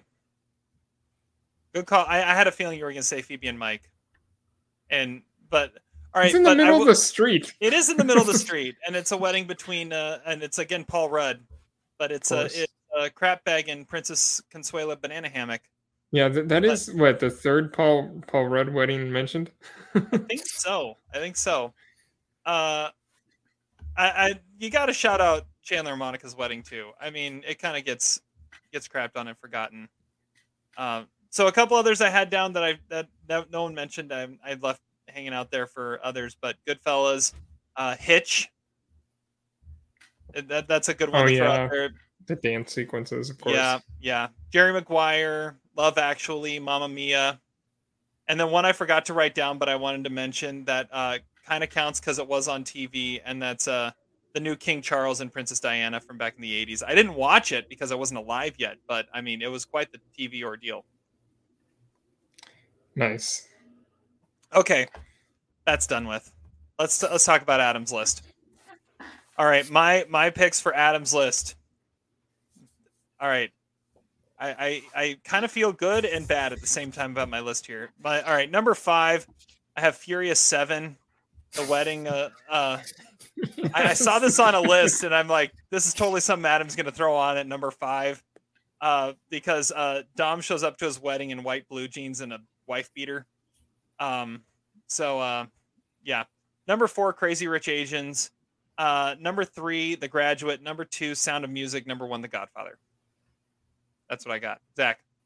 Uh, number five, Palm Springs. Number four, My Best Friend's Wedding. Number three, Father of the Bride. Number two, not not the recent Father of the Bride. Uh, number two, 40 year old Oh. virgin. And number one, Ready or Not. And anything other than that being number one will be disappointing for Adam. Number five, uh, The Sound of Music. Number four, Ready or Not. Number three, New Order, which is that I don't that? know movie that he loved from a couple of years ago. He said none of us will ever watch. We still haven't. Uh, number How two, do you know The there's a wedding in it? Godfather. It's I guess set around a wedding. Number two is The Godfather, and number one is of course uh, the Game of Thrones Red Wedding. Oh, nice. But it could be any Game of Thrones call. wedding. But Good. Good call. We call. forgot that that's his number completely. All right, here we go. Here we go. Honorable mentions. Crazy Rich Asians. Damn you, Adam. Um, Twilight Breaking Dawn Part One. Uh, Modern Family, Cam and Mitch. The Sound of Music. What a bitch. I know. even The remember the Father of the wedding that. Bride. And uh, Meryl and Johnny in Metal Gear Solid 4 Guns of the Patriots. Yes. Not a boy. Dude. that that he deserves a point for that. Does he get his point back? no, he doesn't. Not, not if I don't win this. All right. Uh, number five, Kip and LaFawnduh in Napoleon Dynamite. Oh wow. That's a That's obscure. hmm Number four, Adam and Trish, the 40 year old virgin. Number three, Buttercup and Prince Humperdinck in The Princess Bride. Number two, Connie and Carlo in The Godfather. And number one, Pam and Jim in The Office. Got one. I got one. I got none, or I got one. I got The Godfather. I got the Godfather in the right spot. I had The Godfather number one. I had 40 year old also- virgin. I had two honorable mentions. I don't know. Who gets the point? Todd had it in the right spot. Did, is, did we go with that before we look at honorable mentions? But well, Terry, I had I had one honorable mention. and Terry uh, had mentioned uh, Jim and Pam's wedding on his list. True. How My you quote of all the day watched might- Game of Thrones? How has nobody mentioned the? Red I don't know. I don't know. That was that was because it a wasn't a complete pretty oversight wedding. on my part. I don't know. Todd, what what are what are normally the rules? Isn't it? Is it? Do we go with placement before we look at honorable mentions? I mean, it's if it's not the placement is number one, then it's really is iffy. Like we we really just sort of It's just do what area. do what we do. Okay. Because yeah, I've got I had The Godfather one. He had it number two, but I said Sound of Music and Crazy Rich Asians, and those were both in his honorable mentions. Zach had one, and he had one honorable mention with Father of the Bride. But I don't know if it's the right one because Zach had to specify. He hadn't specified, I wouldn't care. Um, It's not. He didn't like the recent Father of the Bride. he, he said Annie and Brian from The Father of the Bride. I don't know Yeah, which that's one that is. that's the first one, or the the Steve old- Martin version. Oh, oh, Oh, that So one, there- not not like the there's Spencer not- Tracy version. Yeah, there's the No. Spencer Tracy one. There's three Father of Right, the Brides. Right. There's Andy right. That's- Garcia, Steve Martin, That's the one and that Spencer I meant. Tracy. Yeah, Spencer Tracy. Yeah. Okay. Whatever. Okay. I don't know. I'm more confused now than I was before. I don't know. I know. I, I think I think I win because I had more honorable mentions. His number one was on my list, and his, and um, one of the films he mentioned may or may that hadn't been mentioned before may or may not be my quote of the day later. I think Todd wins. I, I think if if you get one in the right spot, I think that probably clinches it. Plus, Todd had a really obscure guess, which was an interesting guess. I can't, I'm honestly surprised he didn't do that because he, he like that was one that was on his top ten. He's like, that's this is the Adam pick that nobody is ever going to see. Called New Order. I don't know. It was like 2020. But yeah, I don't know. I mean, I'll give Terry the win. He needs the points. Nobody's That's, that's the other up thing. to. I need the That's points. true. Yeah. I'll give And Terry his mention 26th win. a To, bone here. I'm at 43. Zach's at 27, and Terry's now at 26. And I'm not giving Adam a point, even though Metal Gear is great to mention, even though I have never played that that the fourth game. I have that game. I've never actually played it. I don't know why. I just never got around to it. All right. It is trivia time. Are you ready? Well, let's hope so. Oh, I forgot about this. Jon Voight is a slap in the face. This is going downhill quick. Trivia. Zach won last time, so he got to assign us stuff to watch, and he's hosting trivia. Zach, that's how it works. Those are the rules. You host trivia when you win, and you assign on. stuff. He's catching on. He, he did he didn't text me yesterday to double check or anything. No. I, No, I knew- he wouldn't do what I was that. All right. Uh, who do you want to go first, me or Todd?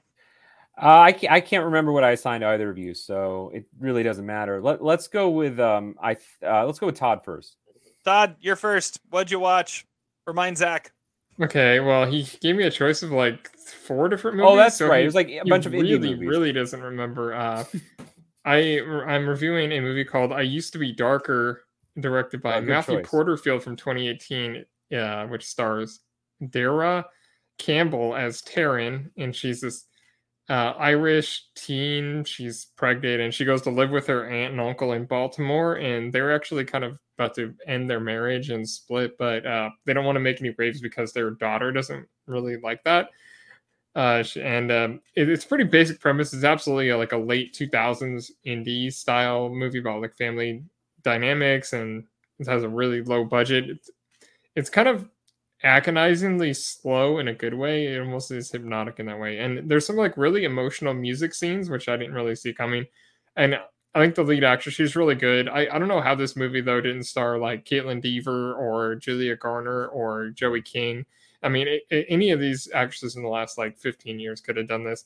It feels like one of those movies like is like a Sundance also ran, which are normally better than the movies that actually win the prizes. I, I think it's pretty solid, and I, I really like this movie by Matthew Porterfield called Sollers Point.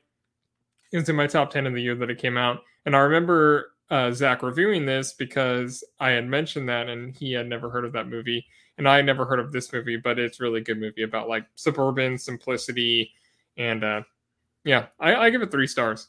Definitely a good one. Yeah, so this movie's now coming back to me now that you mentioned it. Uh, great call with Julia Garner, by the way. That you're right. That main act, the main character should have been played by Julia Garner.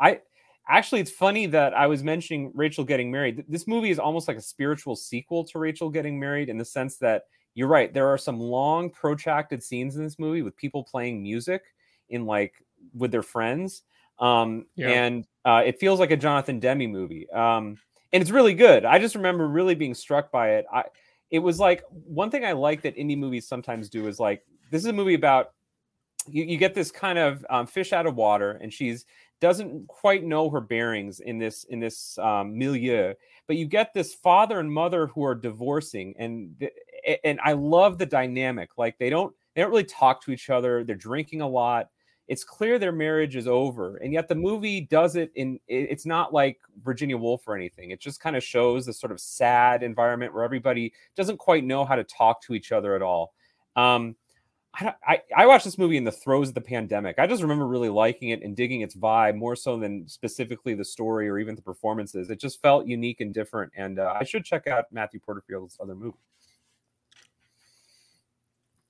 Yeah. Cool. Sollers Point, check it out too. And I used to be darker. Yeah, I used to be darker. Now has uh, 997 votes on IMDb. Let's get up to a thousand people. Come on, There we Rookie go. three away. All right. So, the movie I had to watch, and that Zach doesn't I don't remember, remember at all. Uh, doesn't remember at all. Uh, is a movie that let's see here was uh, number 24 on his top 100. Oh boy. You know, yeah, Rachel getting married obviously is what I had to watch. No, um, we, have already covered where that was on his list. I had to watch oh, um, Il Ladro di Bambini, uh, The yes, Stolen Children. Great. Excellent. Uh, yes, uh, directed by Gianni Amelio. Uh, this won the Palme d'Or. Is that no or something like that? Not it that won good. a no, it won a big festival prize. Uh, it was the Um, it, grand It- it- prize winner the grand prize, the grand prize of the jury winner at, Yeah. at Cannes, not not the Palme d'Or. No, it, it was nominated for the Palme d'Or though. Correct. Uh, yeah. So this movie is a story of a of a man who is tasked of uh, taking two children um, who are moving to um, to foster home, a group home type of deal, and it's his job to take them there. And that's the movie. Uh, and it, it, it's a very simple premise. Uh, one of the children, or the reason the children were taken away from the mother, is one of the children was being prostituted out at the age of eleven. Um, so there was that going on. But it's a very, a very simple story, and it's one that is a very simple movie. As I'm watching it, I'm like, okay, what? Nothing is really going on. What is what is so great about this movie? And then when you get to like the last like half hour, as things start to break down, and and uh, and this uh, this guy who's been who's uh, his name is Antonio, as he's starting to to uh, see that maybe some of the stuff he's been doing hasn't necessarily been what he's supposed to have done. Uh, you realize just how invested you get in these characters through just watching nothing happen, and uh, it's it really turns into something quite special. I, I would say uh, it's a at the same time it's a road trip movie where you know it, there's healing going on on both sides in a similar way to like something if you want to talk about something more recent like dog this year where where you had channing tatum and the dog they were they started off ad, adversarial and then they turned into like best friends by the end of it where they can't live without each other. That's kind of what happens here too where uh the the children are so against him in almost every way but then they realize that they can't really live without each other at the same time. Uh it ends in a very open-ended manner which is always better than telling us what happens. Uh, I, I ended up really really enjoying it really liking it and uh, yeah it's one of those that lulls you into caring and i didn't necessarily see it coming uh, when it when it got to the end. So three and a half stars for the stolen children. And i will say the main actor in this antonio who's played by enrico lo verso he uh, he looks a lot like karan soni who is uh, the ma- one of the main characters from Todd's one of Todd's favorite movies from last year, Seven Days, but he's also the cab driver from the Deadpool movies. Um, they they they look pretty much the same character. They're the same guy. So I, I had to throw that out there. Good choice, Zach. Yeah, I mean, I love this movie. I'd wanted to see it for years and years. It was never available. Came on Amazon in the middle of the pandemic. It was a very special viewing experience. Is it the 24th best movie ever made? I, I don't know, but but I agree with a lot of what you say, Terry. Uh, it is a movie that sneaks up on you. That's a good way of putting it. You're surprised at how much you've grown emotionally attached to these characters. Um, s- and they're not cutesy little cutout movie characters either. I mean, for example, this Right. police officer, he really doesn't like getting this assignment. He doesn't like kids. He doesn't quite know what to do with these kids. You get this little girl who is obviously been traumatized in really horrific fashion, but she's a she's kind of spoiled and she doesn't really care about her brother. And her brother doesn't talk for the first half of the movie. He's this kind of closed book. Um, and it's not like there's one sort of cathartic event that brings them together. Um, a lot of the movie is just kind of driving and going on trains. There's a long sequence where they go to Antonio's family's house. Um, and uh, Not a wedding. It was not a, a, wedding, first unfortunately. communion. That that absolutely could have been on my list, though. Uh, but um, you know, and and then there's this stigma that the that the that the girl has because people start hearing. I, th- I believe her name is Rosetta. Her name is in the papers. I believe it was in the papers. That was that was from The Departed. Um, and uh, you know, there's stigma attached to the sexual violence that she experienced. I think the last scene of this movie is magnificent in a way that is really hard to uh, articulate. I love that the last image um, of them just sitting on that curb and the dialogue about um, that there's a soccer team at the orphanage um, is perfect. I think I, I think the movie has a flawless conclusion, and I love the music. This is a movie that's an hour and 54 minutes. It honestly could have been like eight hours. I was so on board with it, and I, I love everything about this movie. And um, I don't know why it's it's not better remembered. It is by the writers of uh, The Best of Youth, which is also one of my favorite movies. But uh, definitely a modern day kind of Italian neorealist classic that uh, deserves more attention. Is anyone from the Criterion Collection listening? Let, let's get this. Let's get a proper release for this movie. I like the sound of that. I had to rent this on Amazon. It's one of the few movies I own on Amazon. Ooh, I thought about it because it was like a buck ninety nine to rent and like four ninety nine to own. I was like, well, yes. I mean, might kind of be worth it, but I didn't. All right. Well, Zach, it's trivia time. What are we doing? All right, so I'm I've liked what I've done the last few times with trivia, where I'll come up with a list of some obscure sort and uh, you guys are going to have to come up with films that you want to nominate for the list and then figure out where they're on Oh, located boy. on this list. And so i'm going to give you five films each. Now this time it is not from some obscure book of sports movies that we did last time which is where we also got kansas city bomber by the way which is one of our come to stable movies. This is the list that IndieWire came out with earlier this year for March 2022, the 70 best comedies of the 21st century. So, what we're going to do is you are going to nominate five films each. And when you nominate them, you get one point if they appear on this list. And you get an additional point if you are closer in identifying where on the list they rank and you get three points if you nominate a film on the list and you get the exact right placement. We'll see if uh, if, if, if the rules make sense. Um, you lose one point if it is not on the list. Now, I will say uh, I want to. I'll give you some sort of hints here. This is IndieWire. Okay, this is not um, Us Magazine or Us Weekly. It is IndieWire. They are cineasts. So there is a bit of uh, you know highfalutin taste involved, but uh, these are the 70 best comedies of the 21st century. Their byline to this article is: "If it's true that laughter is the best medicine, consider this list a panacea," and that tells you everything you need to know. Using the word panacea. So uh, I think we're going to start with Terry. Terry, do you have a film that you'd like to nominate uh, for this list? Let's go with the 40 year old virgin. Okay, the 40 year old virgin, I believe, is on the list. That is correct. So you do get a point. And where do you think it ranks? This is the top how many? S- uh, 70. 70? Yes, 70. I'm going to say five. Okay. Todd, what is your guess? 30. Uh, Todd gets the point. It is number 23.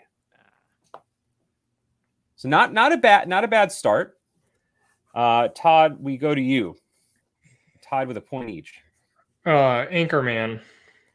Anchorman. Anchorman is on the list. So you get a point. Question is where is it on the list? 14. Okay.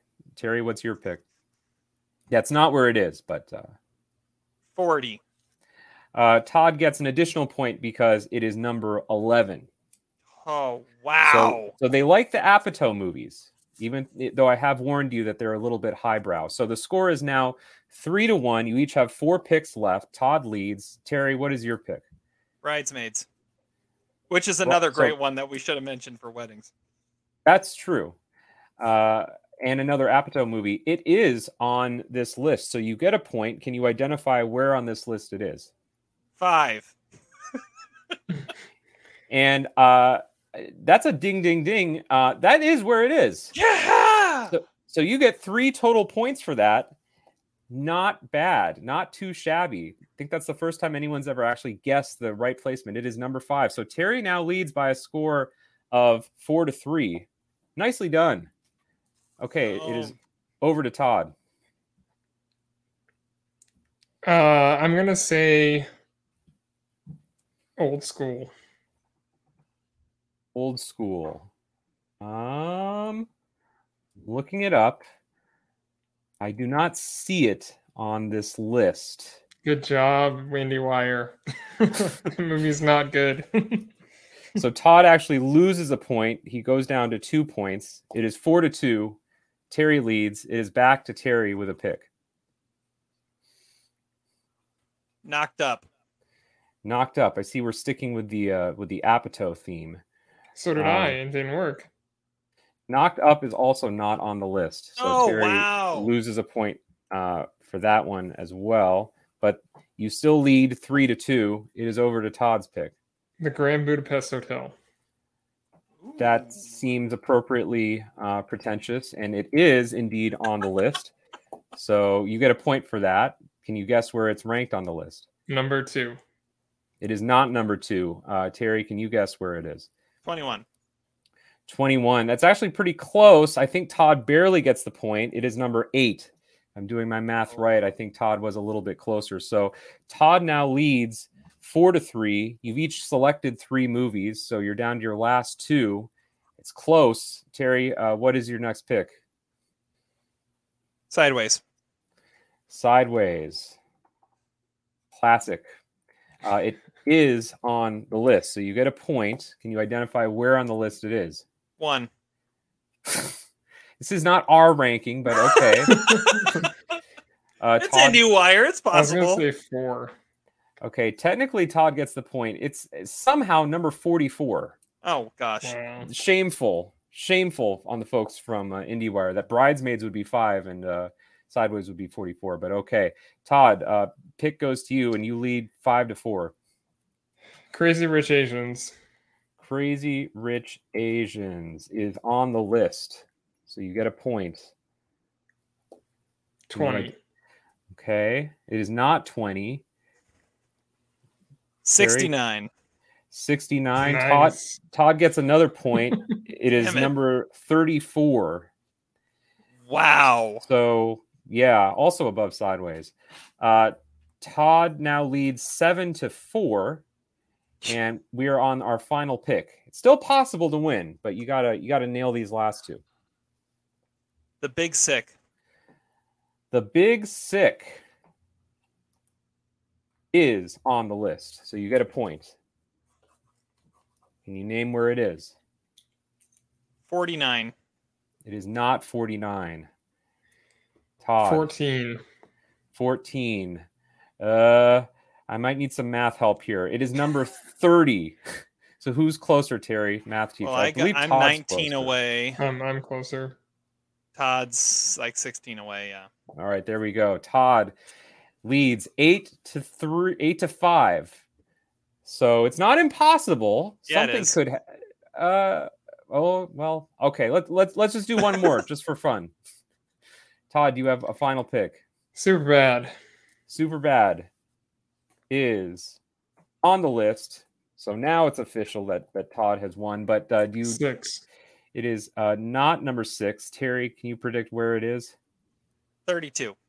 Terry gets the final point. It is number 26. So with a final score of nine to six, Todd wins trivia. Top 10 comedies of the 21st century, according to IndieWire. Number 10, Sorry to Bother You. Number nine, Yes. That's awesome. number nine, Wild Tales, that Argentinian movie with the, sh- the sh- six short films. I don't remember that movie really being funny, um, but it is pretentious. Number eight, Grand Budapest Hotel. Number seven, Lady Bird. Number six, What We Do in the Shadows. Number five, Bridesmaids. Number four, Shaun of the Dead. Tarantino would agree with Hmm. that. Number three, Best in Show. I agree with that. This is why the list is happening. Number two, Borat. Wow.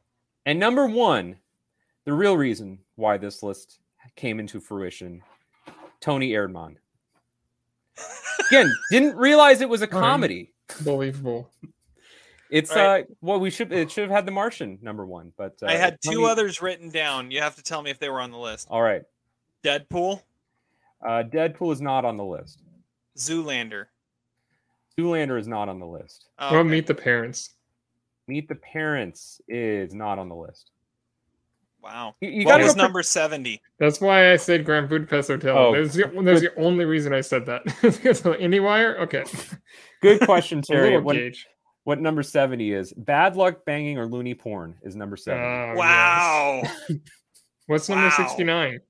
Uh, bra- bad grandpa.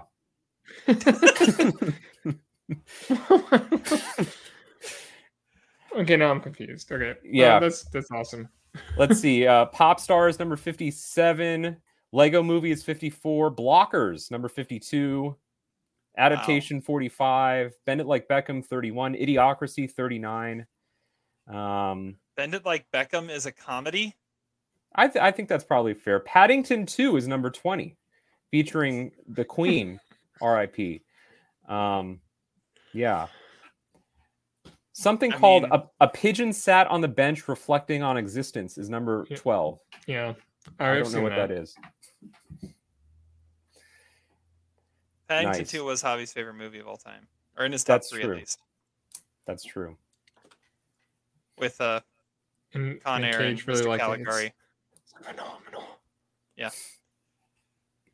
All right. Well, Todd wins again. He gets to assign us stuff to watch again, and uh, yeah, he'll host next time again. So, quote of the day time. Let's wrap this up.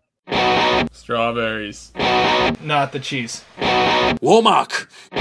With a little sex in it. Quote of the day. Todd, you get to go first. Uh, so my quote comes from uh, Saved by the Bell Wedding in Las Vegas. It is by, I think he died recently, Gilbert Gottfried. Didn't he die? Yeah, he did. Yes. Uh, so the late great Gilbert Gottfried as Burt Banner, he says, "Have you two gentlemen ever wondered about the exciting world of male escorts?" and if you've seen that episode or that show, yeah, you know, it works. Burt Banner, I kick your ass. All right, Zach, you're next. All right. Well, this week, uh, my favorite director, Werner Herzog, turned 80, and he has a new book coming out that he wrote during the pandemic. Um, and the book is based on his travels in Japan. And uh, it is called The Twilight World. And it is about uh, a guy named, a real life guy named Hiro Onoda, who fought in the Imperial Army during World War II, um, but did not surrender after the Japanese surrender. He kept fighting um, for 30 years after World War II. Uh, so he's this kind of quixotic figure that is, of course, uh, a Herzogian um, character. They did an interview with him on NPR about it, and they read a, qu- a passage from his book, which I want to read in a Werner Herzog voice. And this is from his book. He says, A night bird shrieks, and a year passes. A fat drop of water on the waxy leaf of a banana plant glistens briefly in the sun, and another year is gone. And that's what you could also say about this podcast. Well Lovely. done. Well done. All right. My quote uh, comes from a uh, a another movie wedding that uh, I didn't mention. And I was hoping wouldn't be mentioned, but then Zach, or Adam put it on his list, and that is Napoleon Dynamite. God damn And it, uh, yeah, I know he messed it all up, and it's it's uh, Kip at uh, his wedding to LaFawnduh, and he just sings a simple song that goes, "Yes, I love technology, but not as much as you, you see. But I still love technology, always and forever." And that's how I feel about this podcast. There you go. There you go. You, didn't- you didn't know you'd be serenaded to end the podcast, but you are. Well, that's it for this didn't- episode. We didn't pick the wedding from the greatest comedy of the 21st century, Toni Erdmann. Although I don't know if there was a, a wedding in it, but I mean, it's like a three and a half hour movie, so when it's that long, I'm So There's got to be a wedding at some point. All right, we'll be back at you next week with another episode. Until then, have fun watching movies, and we'll catch you on the flip side. Despite your crass behavior, I'm glad we were able to do this together.